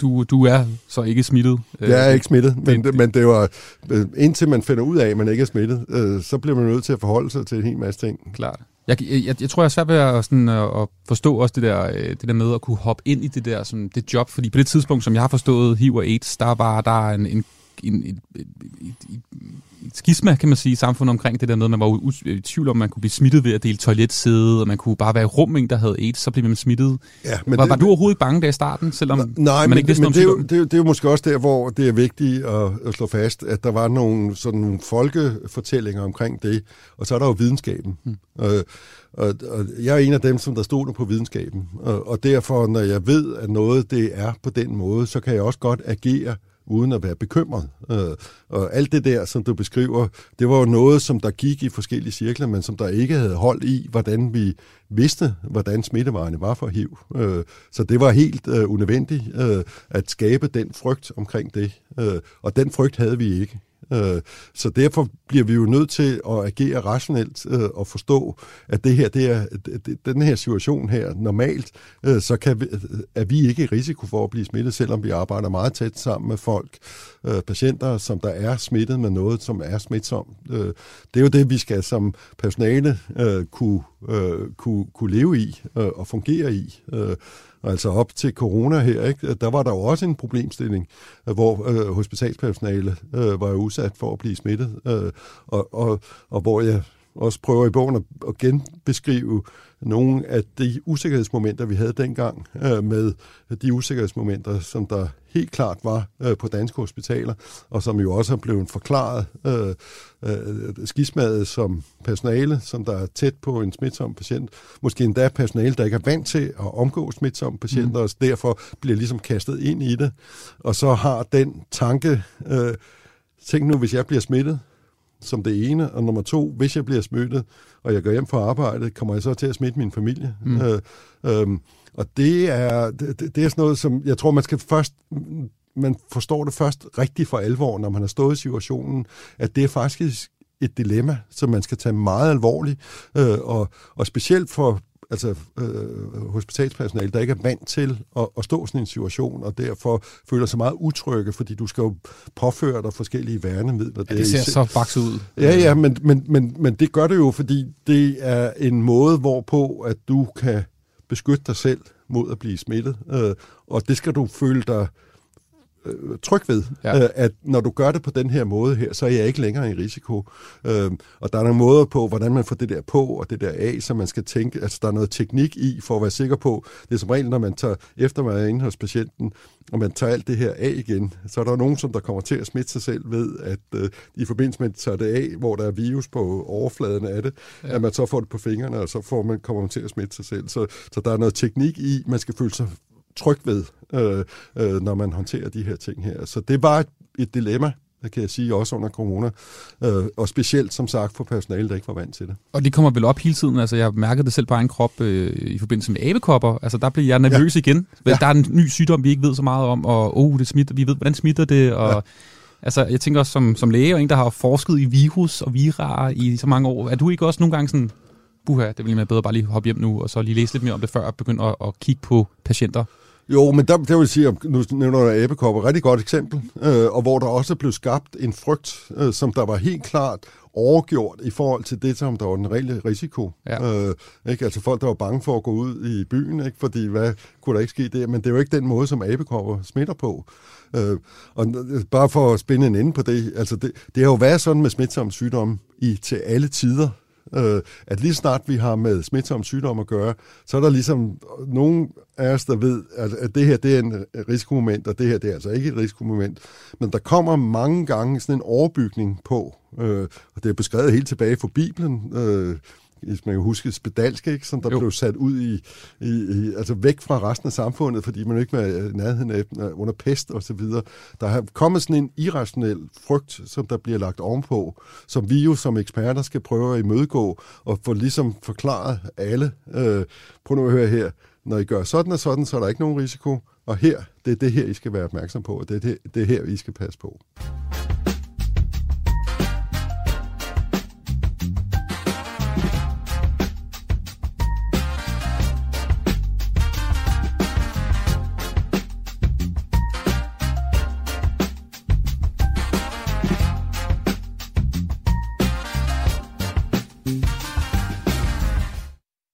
Det jeg vil sige i aften, det kommer til at få store konsekvenser for alle danskere.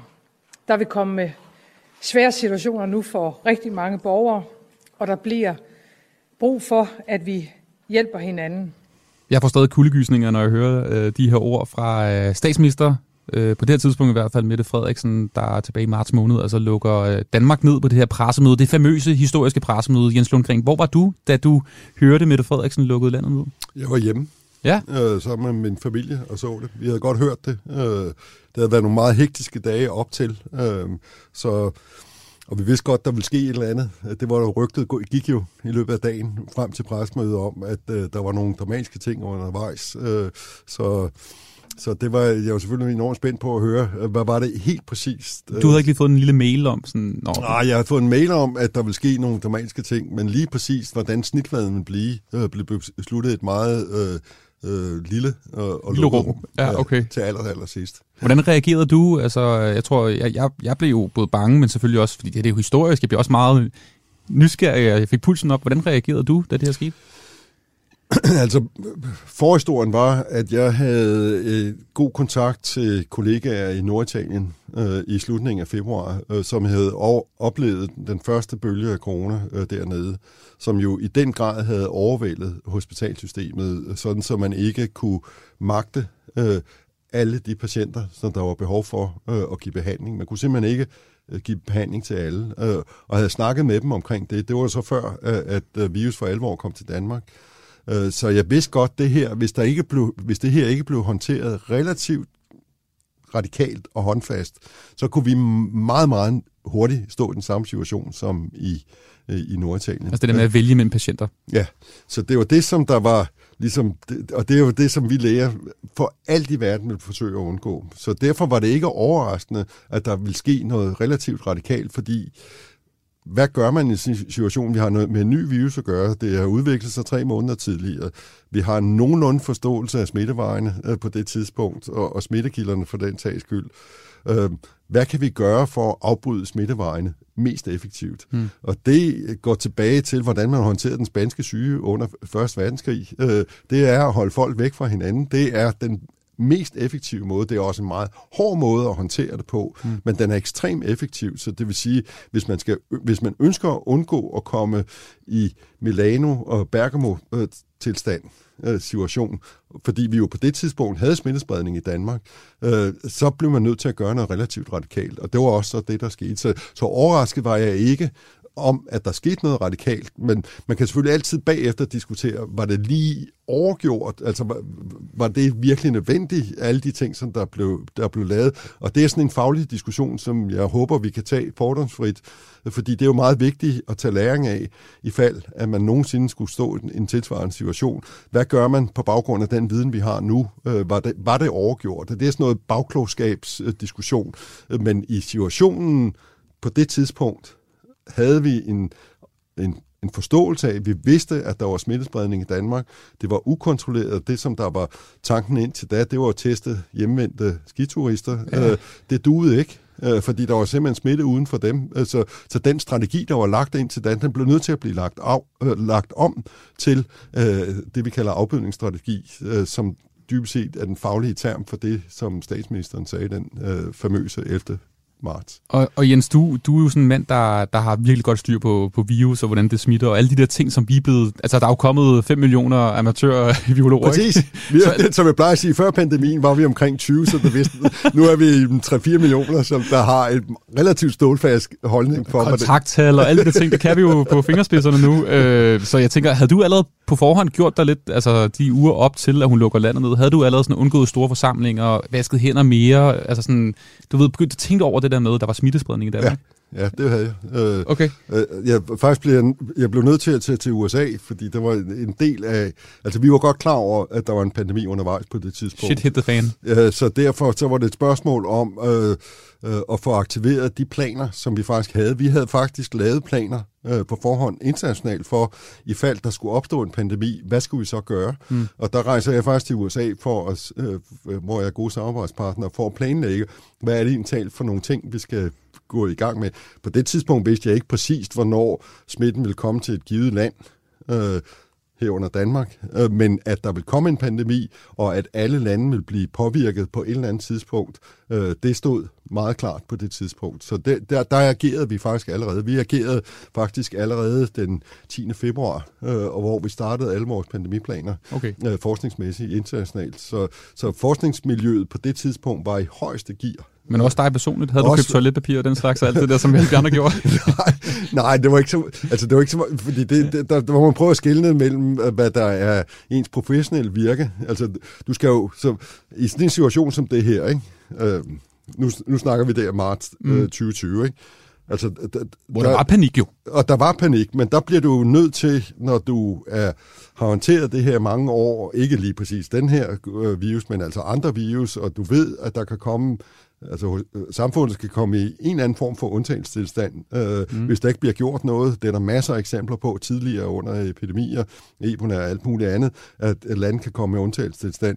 Så, så du ved det her, nu skal vi i gang på den rigtig store klinge. Ja. Altså nu skal, vi, nu skal vi bruge alt den viden, som vi har. Og det er jo det, er jo det jeg tænker på, og det er det, som alle andre øh, øh, samarbejdspartnere, jeg havde, tænkte på. Hvad gør vi nu? Altså det er her, hvor vi skal vise, at al den erfaring, vi har, øh, den skal komme ud, øh, og den skal ageres ageres på, og den skal ageres på meget, meget hurtigt, sådan så vi har så hurtigt som muligt øh, for lavet øh, behandling øh, og vacciner, fordi det er det, som der er måden at komme ud af sådan en pandemi på. Og du blev øh, efterfølgende en mand, som alle journalister og givetvis også politikere og andre fagfolk gerne ville have fat i og snakke med, fordi du havde en stor øh, baggrundsviden omkring øh, smitsom virus. Hvordan kunne du egentlig sådan konkret mærke, fordi det her tidspunkt, der sad vi jo de fleste af os i sommerhuse, som var så heldige at have sådan et, eller bare derhjemme og kugelude. Hvornår mærkede du første gang, gud, jeg er, jeg er blevet sådan en, som folk ved, altså et ansigt folk kender, og en stemme folk kender? Jamen, det er, jeg, på det tidspunkt, og jeg vil sige, det næste halvandet år arbejdede jeg jo i en, i en klokke. Altså, Ja. ja. jeg var jo ikke ude i, i samfundet øh, heller, da det var mere under normal tilstand, fordi jeg arbejdede øh, med de her ting her. Så jeg Heller ikke til EM sidste sommer? Oplevede du ikke? Nej, okay. så jeg oplevede faktisk ikke øh, det at blive kendt ansigt. Det er så øh, efterhånden lært øh, Ja. og, og nu. Øh, men, men det oplevede jeg slet ikke til at begynde med. Altså, den eneste måde, jeg, jeg lærte det på, det var at der var et hav af journalister, som der ringede til mig. Øh, så... Øh, og, og, og hvor jeg jo så prøvede så godt jeg kunne øh, at udlægge teksten. Ikke hvad min personlige holdning øh, var, men prøve at få overført noget af den viden, jeg havde, øh, og få den forklaret. Øh, det var i hvert fald det, jeg forsøgte. Mm. At forklare den på en måde, sådan så folk de kunne forholde sig til den. Og det er ud fra et synspunkt om, at hvis du skal håndtere en epidemi, så er kommunikation, altså tillidsfuld, øh, transparent kommunikation, det er fuldstændig afgørende, fordi det vi jo beder folk om, befolkningen om, det er at radikalt ændre deres adfærd. Og i et oplyst samfund som det danske, så har befolkningen et krav på at få at vide, hvorfor det her det er fornuftigt at gøre. Så derfor er kommunikation det er helt afgørende. Og det var ikke, fordi jeg havde behov for at komme i medierne, men jeg vidste, at det var vigtigt, øh, at vi eksperter, vi var i medierne, fordi det er som regel folk, som befolkningen godt vil lytte til øh, og forstå og acceptere, og så efterfølgende agere i forhold til den øh, kommunikation. Så, så det, det, var den, øh, det var den rolle, jeg spillede. Øh, det var i hvert fald den måde, jeg forsøgte øh, at spille. Det var at opfylde det enorme informationsbehov, som der var. Der var et enormt... Altså, alle folk ville have alt at vide. Til det. Øh, og, og, og medierne spillede jo også i den forbindelse jo Der var jo meget ikke andet at skrive om. Øh, Jo, men de spil, jo, men jo bare komplementere medierne for, at de jo også var meget konstruktive i, og de vidste dels, at deres læser var meget informationshungrende, mm. øh, men også, at der var nogle eksperter, som der kunne levere noget af den information. Så derfor blev det jo også, medierne blev lige pludselig en vigtig del af at være dem, der kunne oversætte og forklare øh, tingene. Øh, og det skal, det, men det kræver selvfølgelig, at der er nogle eksperter, der stiller op. Øh, og da journalisterne bad mig, øh, så tænkte jeg, at det her det er, det er en rolle, som jeg skal spille. Øh, jeg forestiller mig også, at du har fået mange mærkelige spørgsmål fra journalister, og også bare folk sige. på gaden. Sådan, ting, du skulle vurdere, var en, om- udgør det her en smitterisiko? Jeg kan huske, du engang blev spurgt omkring sådan noget håndboldlandsholdet. Er der, er der smitterisiko? Hvad, hvad er det mærkeligste, du blev, du blev spurgt om? Ah, Nej, men det, nej, men jeg vil ikke kritisere for dig. Det vil jeg næsten... Altså, men jeg vil bare sige, der, der, folk de stiller spørgsmål ud fra det udgangspunkt, som de ved. Ja. Ja. ikke? Altså, og der skal man også møde folk. Altså, hvis man ikke ved særlig meget, så, så det, som der måske kan opfattes som et dumt spørgsmål, kan jo også være udtryk for, at man faktisk godt vil vide noget, men, men ved faktisk ikke særlig meget på forhånd, og derfor stiller man spørgsmål. Og det skal man jo også respektere. Klart. Ikke? Øh, så, men altså, der har været nogle gange, øh, hvor der gik lidt rundhyl i, øh, i journalisterne, det må jeg sige. Øh, og hvor, altså, det, ja, altså det, der, ved- jeg ved ikke, om du kan huske, under, efter det første øh, bølge der, så skulle samfundet lukkes op igen. Ikke? Mm. Om, om det nu var rimeligt at lukke zoologiske haver op, øh, eller øh, store magasiner, eller sådan noget, ikke? og hvor man bare siger, altså, kære venner, det, det har jeg simpelthen ikke nogen holdning til. Altså, det, det der er pointen, det er, at det hele kan ikke lukke op på én gang. Nej. Øh, så, så og der er nogen, der ligesom skal træffe beslutning om derfor, i hvilken sekvens man åbner samfundet op igen. Man kan ikke bare åbne det hele op på én gang. Så, og der er jo nogen politisk i centraladministrationen, der træffer nogle beslutninger om, nu gør vi det på den her måde her. Heldigvis. Og, og, og så kan man jo altid sige, men hvorfor det og ikke det? Og så vil jeg sige, det er du fuldstændig ret i. Det, pointen er bare, det hele kan ikke åbne op.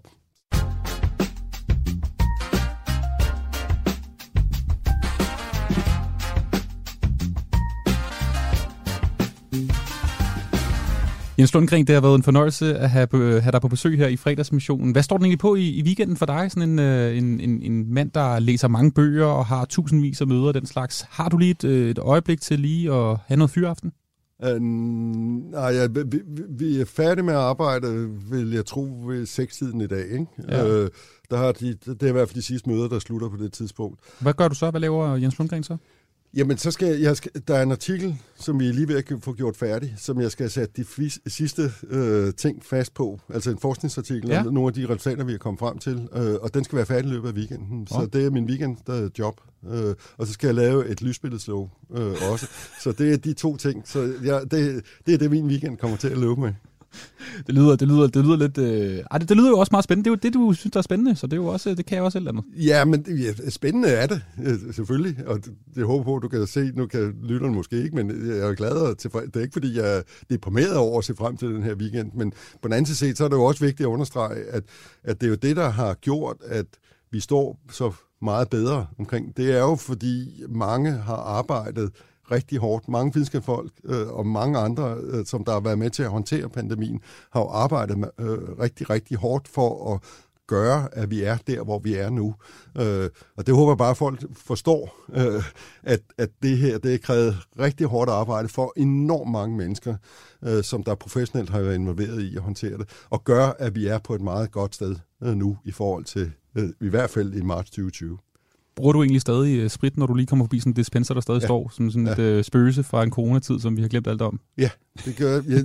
det, det er mest, fordi jeg synes faktisk, det er meget rart at have rene hænder. det, det, det, har du fuldstændig, det har du fuldstændig ret i. Det er meget fedt.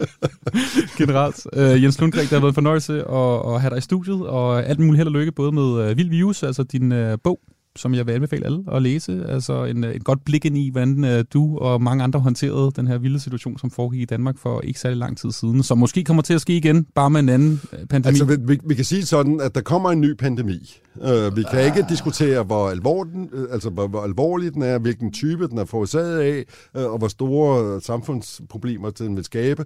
Men når der kommer pandemier med jævne mellemrum, uh, det ligger til, uh, at der er dyr her i verden. det er grundvilkår, Det kalder er du det? simpelthen et grundvilkår. Øh, frekvensen øh, og alvorligheden, det kan vi diskutere. Men at det kommer igen, det er stålsæt. Okay. Jamen, øh, Beklager. Men altså, det er bare en del af det. Og sådan har det i øvrigt også været i tiden før øh, pandemien her. Det er i hvert fald betryggende, at der sidder gode mennesker og, og kigger på det konstant. Jens Lundgren, fornøjelse. God weekend. Tak i lige måde,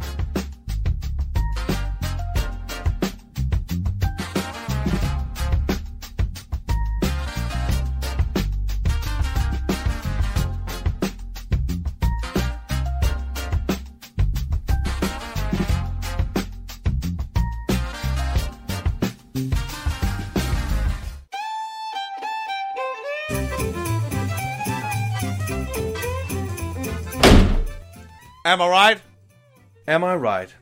Dit daglige envejskommunikerende debatoplæg, der får dig til at ændre holdning hver dag. Am I right? Jeg hedder Linnea, og jeg synes, at man skal blive screenet for HSTIA. Velkommen til Am I Right. Det er mig, der er praktikanten her på Radio 4, og som hver dag giver dig nye perspektiver på livet og samfundet. Perspektiver, du aldrig selv havde tænkt på, grundet manglende horisont.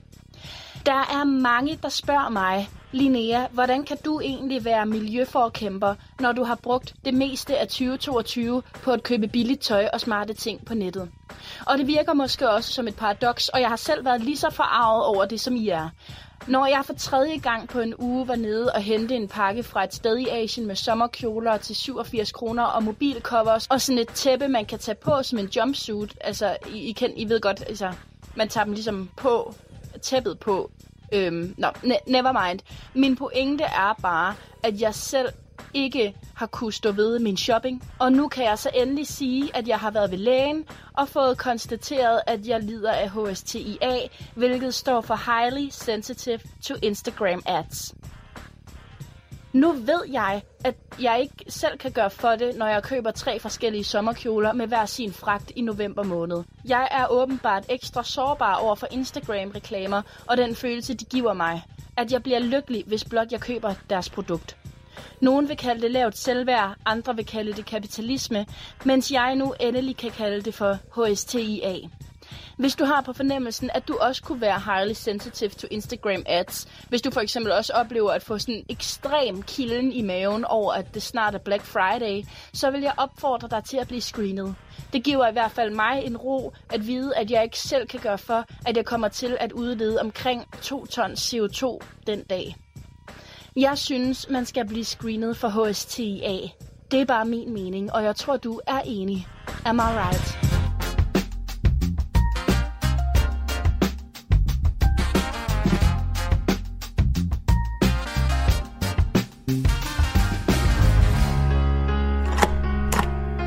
Knud Melgaard, Transeuropa-magasinet. Hej Knud Melgaard. Hej, Anders. Hvad så, din gamle røver? Hvordan står det til hos dig? Det står ikke, øh, ikke hos mig, men det står fint til. Ja, tak. Nå, hvad skal det sige? Hvor, hvor er du henne i, i, i Danevang? Jeg, jeg er nede hos øh, min øh, skønne Susanne nede på Grav Gods. Åh, oh, så kan det jo ikke stå helt dårligt til, tænker jeg. Eller ikke, nej. Nej, hvad har du på? Hvad jeg har på? Ja, Jeg har en højhals... Nej, nu må... Hvad, hvad fanden er det for et spørgsmål at stille, Anders? Jeg har, har, har pænt... Jeg har pænt... øh, Jeg har pænt... Forholdsvis pænt tøj på. Vi har lige siddet og spist frokost. Om det er godt. Om det er godt at høre frokost. Lidt sen frokost, men uh, hallo, sådan er det jo at være en, uh, en ældre herre. Så kan man tillade sig lidt af hvert. Det er dejligt, Knud Melgaard, at du er med her i uh, dagens brevkasse. Der er masser af spørgsmål. Arbejdet kalder, Knud. Er du klar? Jeg er så klar. Kære Knud, der står faktisk Knud for president. Hvornår har du været allerbedst klædt? Det er også derfor, jeg spørger, hvad du har på. Nå, på den måde, ja, ja, ja. Hvornår jeg har været allerbedst klædt? Jamen, det er jeg er jo en gammel mand. Det er jeg jo, når jeg er, er i smoking, hvis jeg er til premiere, men det er jo 20 år siden, man var sådan noget. Jeg er jo jævnlig øh, øh pænt klædt på, når jeg er til statsministerens pressemøde og, og så videre, så videre. Det er jo lidt kedeligt med nålestribe, habit og, og, og, og, og, blanke, og blanke skor. Jeg kan ikke huske en speciel dato, Anders. Nej, har du, men jeg tænker, et bryllup eller måske en, en fin fest eller et eller andet, hvor du har haft noget særligt på. Jeg tror, det er det, spørgeren stiller øh, tænker på her. Ja, ja, men så, så, så kan jeg henvise til rigtig, rigtig, rigtig gode bøssefester, som jeg var til i øh, Malmø i, øh, i 90'erne, da jeg boede derovre. Det var rigtig skægt. Svenskere normalt er dødkedelige, men svenske bøsser, der holder fest, der skal jeg love dig for, at der får den alt, hvad den kan trække. Og der lignede jeg prins Henrik, fordi jeg havde en, en meget fin øh, smoking på, og så havde jeg en stærkt farvet vest og, og, og fine laksko og det ene og det andet. Og der var ikke mindre end fire unge herrer, der forsøgte at forføre mig. Det lykkedes ikke, men øh, det var da pænt af dem.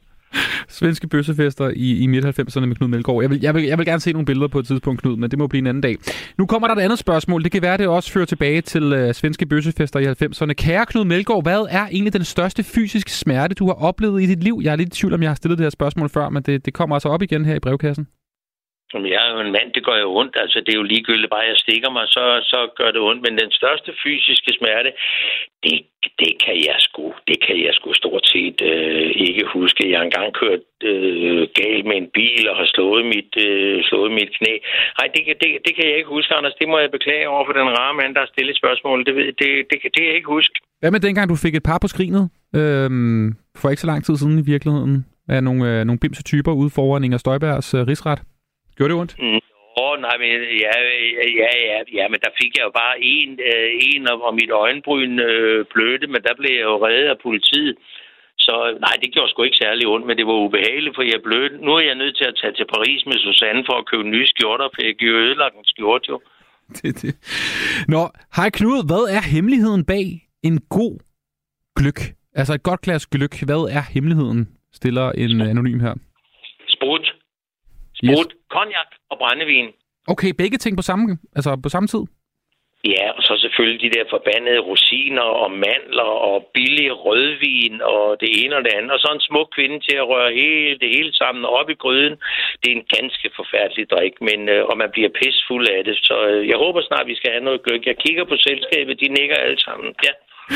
Kære Knud, jeg har brug for et bogtip. Du må være manden, der kan svare og hjælpe mig på det her. Jeg går snart i vinterhi. Jeg kan ikke overskue mere. Hvad skal jeg læse? Og ikke mindst også drikke til øh, en god bog. Det er Peter, der spørger. Ja, det ved jeg lige præcis. For det første skal han læse Bibelen. Ah. Så er vi godt på vej. Og så kan du tage Shakespeares samlede værker øh, bagefter og begynde med Hamlet og Macbeth. Og så kan du læse lidt øh, god dansk øh, poesi. Hvad er det, han hedder? Vores ven med de sorte negle. Øh, Dan Tyrell, og der, er- der er masser af gode ting at læse. Bibelen skal vi altid læse. Det er godt. Det er en spændende bog. Kan man godt drikke sig fuld til Bibelen? Det kan man sagtens, er du rigtig klog. Hele det gamle testamente handler ikke om druk, andet end druk og hår. Og så er der det, selvfølgelig i det nye testamente, er der jo øh, højsangen, øh, hvad hedder det, Kong Davids højsang, Salomons, øh, Salomons højsang, ja. dine bryster er som hjortekalve. Ja. ja, det var ikke dine, jeg talte om. Nå, Altså. okay, jeg bliver lige helt... Øh, og var vi tilbage til spøssefesterne i Malmø nu. Nå, øh, nu kommer der nogle øh, julerelaterede spørgsmål, øh, Knud. Øh, et her. Øh, den fortvivlede, der spørger. Kære Knud, du virker som en mand, der kan hjælpe mig med det her spørgsmål. Jeg skal for første gang fejre jul med min kæreste. Det glæder jeg mig til. Jeg vil egentlig gerne ud og rejse, gerne sydpå, væk fra den danske jul. Men hun vil altså gerne holde den sammen med sin familie. Fint nok, hvis vi engang får børn sammen, men jeg vil rigtig gerne, jeg vil ekstremt gerne, skriver han, undgå at være sammen med min svigerfamilie juleaften. Hvad gør jeg, Knud? Venlig hilsen, den fortvivlede. Ja, jeg vender tilbage til kong Salomon, da han skal dele det der barn, øh, som han vil hugge midt over, ikke? Og det, det, altså, så må han parkere kæresten hos sine forældre, og så må han rejse alene, og så bliver de skilt, og det, det er noget roderi. Det er en meget, meget, meget svær øh, situation, som utrolig mange øh, danskere, både unge og, og ældre, sidder i, fordi man gider ikke være sammen med familien, men en vil være sammen med familien, og så har man katte, der skal tages af. Nu kigger jeg over på Susanne. Øh, og vi har alle sammen øh, ting at tage. Det er svært. Jeg kan, ikke- jeg kan, ikke, jeg kan ikke løse, øh, jeg kan ikke løse Du kan ikke problemet. løse den. Det er første gang nogensinde, tror jeg, Knud, at du ikke kan løse et, øh, et spørgsmål. Jamen, det, det, jeg er jo også ved at være en ældre mand, jo, ikke? Ja, det Nej, det. jeg, og, og, problem, og problemet er, Anders, at der er ingen, der kan løse det problem, fordi så vil der jo være sådan en eller anden øh, trylleformular, man siger, at vi skal bare gøre sådan og sådan, og det kan man ikke. Hvis den ene holder stejl på, øh, at han eller hun vil til Paris, det vil vi jo altid, og den anden vil sidde hos svigermor over i Nørre Vamdrup et eller andet sted over i Jylland, hvor der er koldt og vådt, ikke? Øh, det, det, nej, det, det er svært at have med at gøre. Hvad gør, øh, hvad gør du og Susanne? Altså holder I sådan en, et samskudskilde, eller hvordan? Nej, det gør vi ikke. Øh, Susanne holder sammen med, med, med, med sin datter og, og, og, og hendes øh, gode ven. De sidder faktisk her omkring bordet nu, og jeg er jo hos, min, øh, hos min, to af mine børnebørn hos min datter. Helt traditionelt juletræ fra gulv til loft og dans og, og, og, og, og god mad. Der kommer et jule, julerelateret spørgsmål til her. Hej Knud, hvornår må man begynde at pynte op til jul og høre julesalmer? Det er Kirsten, der spørger her. Jamen, det, det, det, må man, det må man jo selv bestemme, men altså i, i, i- den gamle tradition, altså da jeg var barn, der blev juletrængslen jo først sluppet løs omkring den 1. december. Nu møder det, nu er det efterhånden sådan, at når børnene kommer tilbage øh, til skole i august, så begynder de at lave julepynt. Men altså... Har du en regel? Hvad? Har du en regel? Altså, hvornår begynder du at, at pynte op til jul hjemme, øh, hjemme på Nørrebro? Ja, jamen, øh, jeg, har, øh, jeg har tre stykker julepynt, og, og de, øh, dem piller jeg aldrig ned, fordi de skal sættes op igen næste år. Så, så, øh, og så har jeg nogle gamle, så har jeg nogle, gavne, nogle gamle øh, kravlenisser. Men, men altså, øh, jeg er jo blevet for gammel til det der med, med, med, med, med Peters jul og sådan noget, men, men øh, børnebørnene er der jo meget øh, tumult i, men ikke før i begyndelsen af december. Mm-hmm. Okay, jamen det, er- det, det, det, det er noget, man kan, kan leve efter i hvert fald. Et til julespørgsmål her, det er et af de sidste. Hvad ønsker du dig i julegave? Jeg har en far, der er på nogenlunde din alder, forestiller mig. Jeg ved ikke, hvor gammel du er, Knud. Men hvad skal jeg købe til ham i julegave? Jeg tænker at købe det samme, som du ønsker dig. Hvad ønsker du dig, Knud? Fred og ro. Ah, det kan man ikke bruge til noget. Det kan man ikke pakke ind. Skåde flasker rødvin. Okay, bare, bare sprut. Sprut. Ja, ja, så, ja, nej, men jeg mener det virkelig, Anders, hvis jeg må være lidt filosof. Jeg ønsker mig virkelig øh, fred og ro. Øh, og det er jo øh, verdensfred, eller julefreden tænke sig over os alle sammen. Ikke mindst ham, den tosse, der sidder over i Moskva. Øh, men, men, men, men ellers har jeg ikke noget. Jeg, jeg får øh, formentlig nogle rigtig gode flasker øh, rødvin af min øh, svigersøn. Han er meget Lars over for sin gamle Så Jeg har ikke nogen, jeg har ikke, i min alder, jeg bliver 77 næste gang for fanden. Det, jeg, jeg, jeg savner ikke noget. Jeg mangler ikke noget. Åh, man kan jo godt have et lille juleønske til en julegave. Det synes jeg er lidt kedeligt, det der, Knud. Var det, hørte du ikke det med rødvin? Jo, jo, okay. Ja, det er sådan der. Seks flasker whisky.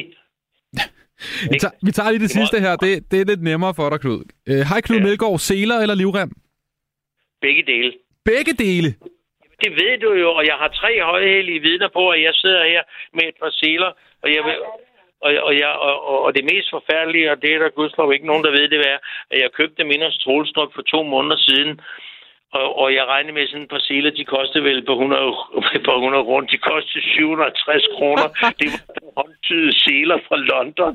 Og jeg, og jeg kunne ikke lide at sige, at det var for dyrt, så jeg købte dem. Men det har du da ikke råd til, Knud. Har du det? Nej, det ved du da ikke en skid om. Nej. Okay, nej, men jo, men jeg havde, var ikke indstillet mig, så skal man jo bare sige, nej, nej, har du ikke noget, der er billigere, men jeg vil jo gerne være en blærerøv, ikke? Så jeg sagde, det er fint, dem tager jeg, ikke?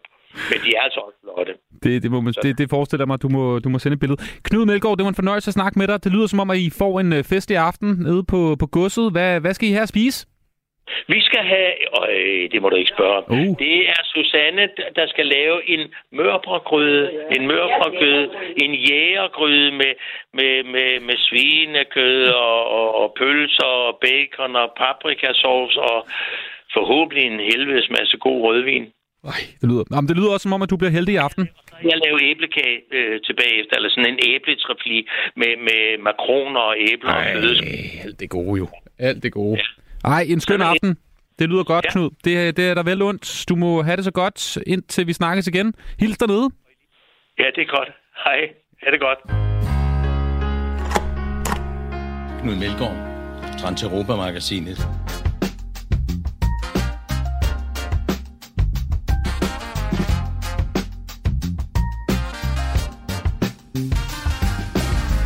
Husk, du altid kan få dit spørgsmål med til livsoraklet Knud Melgaard, altså redaktør for tidsskriftet Omnibus, som jeg vil være øh, simpelthen øh, anbefaler noget så kraftigt at, øh, at, at læse, som Knud altså udgiver hver evig eneste uge sammen med. Han selvfølgelig også er brevkasseredaktør her i fredagsmissionen, som efterhånden er ved at være et radioprogram, som vi sætter i garagen, og vi er selvfølgelig tilbage igen næste, næste fredag her i øh, fredag eftermiddag på, på Radio 4. Lige om et øjeblik, så er der selvfølgelig mere radio til dig sammen med Anders Bøtter i form af portrætalbum. Husk, du altid kan høre alle de her programmer, som kommer ud af dine højtalere live, også som podcast, både i Radio 4's app, men selvfølgelig også på alle andre podcast-tjenester, du nu engang bruger.